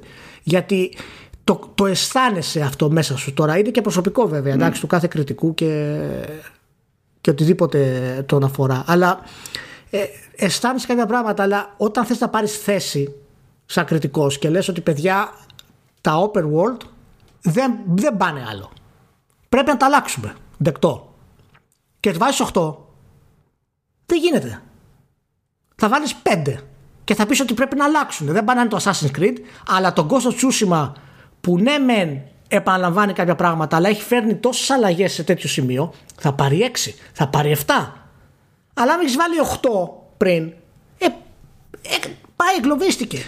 Μα αυτός είναι και ο λόγος που γενικά είναι πρόβλημα το, γενικά οι μεγάλες παραγωγές, απλά επειδή είναι μεγάλες παραγωγές και έχουν λαό, ας πούμε, να κινούνται μεταξύ 8 και 10 όλη την ώρα. Δεν περνάει κανένα μήνυμα ποτέ για τίποτα. Είναι όλα ένα πράγμα flat, ας πούμε. Πάντως ε, ε, εμένα είναι μεγάλη μου χαρά που άφησε γενικά το overworld του Τσούσιμα ανοιχτό, όμορφο, χωρίς να έχει πολλά εικονίδια, ε, πολύ έξυπνο το σύστημα που σε καθοδηγεί, ε, οργανικό, ε, έχει πάρει ρίσκα δημιουργικά η Sucker Punch για το παιχνίδι, ενώ θα μπορούσε να μην τα πάρει καν, να μην ασχοληθεί καν με αυτά τα πράγματα. Να κάνει ένα copy-paste σε οποιοδήποτε σύστημα μάχης και πάλι θα έπαιρνε αυτό το παιχνίδι. Πάλι. Δεν, δεν ξέρω τα πάρει ρίσκα καθόλου. Ακού, διαβάζω ήδη δηλαδή κόσμος που λέει γιατί δεν έχει λοκόν και πώς θα παίξουμε κτλ. Δεν έχει λοκόν γιατί πήρε ρίσκο. Έκανε κάτι Και δεν είναι και τόσο θέμα αυτό. Και αλήθεια είναι ότι παίζει ρόλο, παίζει ρόλο ο ήχος εκεί. Πέρα από την πλάκα, άμα παίξει κάποιος με 3D audio, δεν παίζει τον ίδιο ρόλο το ότι δεν υπάρχει lock. Είναι, σου λέω, είναι από τα. Έχουμε φτάσει για μένα στο όριο. Μπορεί να μου φαίνεται τώρα γιατί δεν είχα, είχα και να ασχοληθώ με την κριτική αλλά και να είμαστε, να είμαστε ήδη πιο πριν από ό,τι κατάλαβα εγώ. Αλλά έχω, δηλαδή δεν μπορώ να. Δεν υπάρχει λογική ρε μάνο καθόλου. Δεν υπάρχει μια ισορροπία. Και εμείς κάνουμε λάθη και εμείς κάνουμε μαλάκίε. Αλλά το συζητάμε να το διορθώσουμε αυτό το πράγμα. Τουλάχιστον. Δεν υπάρχει καμία λογική. Απολύτως. Δεν υπάρχει Ηλία, δεν υπάρχει εδώ και πάρα πολλά χρόνια. Απλά καθόμαστε εμείς και οριόμαστε όντως σαν, σαν τα κανονικά τα γερόντια. Ναι, sorry τώρα. Επειδή δεν μπορούμε, δεν μπορούμε να, να χωνέψουμε ότι τόσα χρόνια συζητάμε τα ίδια πράγματα. Ναι, ίσως ήταν αυτό. Που αν μας άκουγε και άνθρωπος τόσα χρόνια να συζητάμε τα ίδια πράγματα, θα ήταν ακόμη πιο πεπισμένος ότι είμαστε κλασικά γερόντια. Δηλαδή, δηλαδή είναι ίδιες αιμονέ. Ξανά μανά, ξανά μανά, ξανά μανά. Τι να γίνει. Δυστυχώς αυτές οι παθογένειες από τη στιγμή που δεν αντιμετωπίζονται, γιατί δεν αναγνωρίζονται καν για να αντιμετωπιστούν. Να αντιμετωπιστούν στραβά. Έστω. Αλλά να γίνει κάτι, mm. ρε παιδί μου, να πεις. Το μόνο που μπορούν να κάνουν είναι να κυκλώνονται. Έτσι πάει. Τώρα τι να πεις Χαιρόταν ο άλλος που είχε κατάνα Δεν χαιρότανε βέβαια Μάλλον δεν, δεν του πέρασε ποτέ από το μυαλό Ότι είναι λίγο άκυρο θα πεις, φαίνεται πάνω κάτω. Όχι, γι' αυτό έλεγα και στο κείμενο ότι εντάξει, είναι και η συμβάση του gaming σε κάποια πράγματα. Θα δείξεις λίγο κατανόηση, αλλά δεν το κάνει καλύτερο. Είσαι ο Τζιν Σάκαη. Έχεις δικό σου κλάν. Μεγάλωσες υπό τον κυβερνήτη του νησιού, ο οποίος έχει δικό του κλάν. Και είναι, είστε όλοι μαζί στην υπηρεσία του Σόγκουνι. Είσαι σάμουρα, είσαι. Δεν ξεκινάς να γίνεις αύριο. Δεν πας στο bootcamp για να μάθεις και σου λένε να ένας σπαθί. Να το και για κάποιο λόγο όλη στη ζωή έχεις μάθει ένα stance. Εγώ ευτυχώς αυτά δεν με ενοχλούν ε, γιατί δεν το κάνω review. Οπότε απλά είμαι χαλαρός και το απολαμβάνω. Ε, για το θέμα των open world πρέπει να κάνουμε κάτι ξεχωριστό γιατί για μένα έχει, έχει φτάσει τα ωριά του και θα πρέπει να το συζητήσουμε δηλαδή, πολύ σοβαρά για τη νέα γενιά. Τι σημαίνει και ειδικά τώρα με το, με το πώς θα έρθει το Cyberpunk. Αν και το Cyberpunk δεν μετράει για την RPG. Ε... το Cyberpunk δεν θα μετράει ποτέ σε καμία συζήτηση που υποτίθεται ότι αναδεικνύει κάποιο πρόβλημα.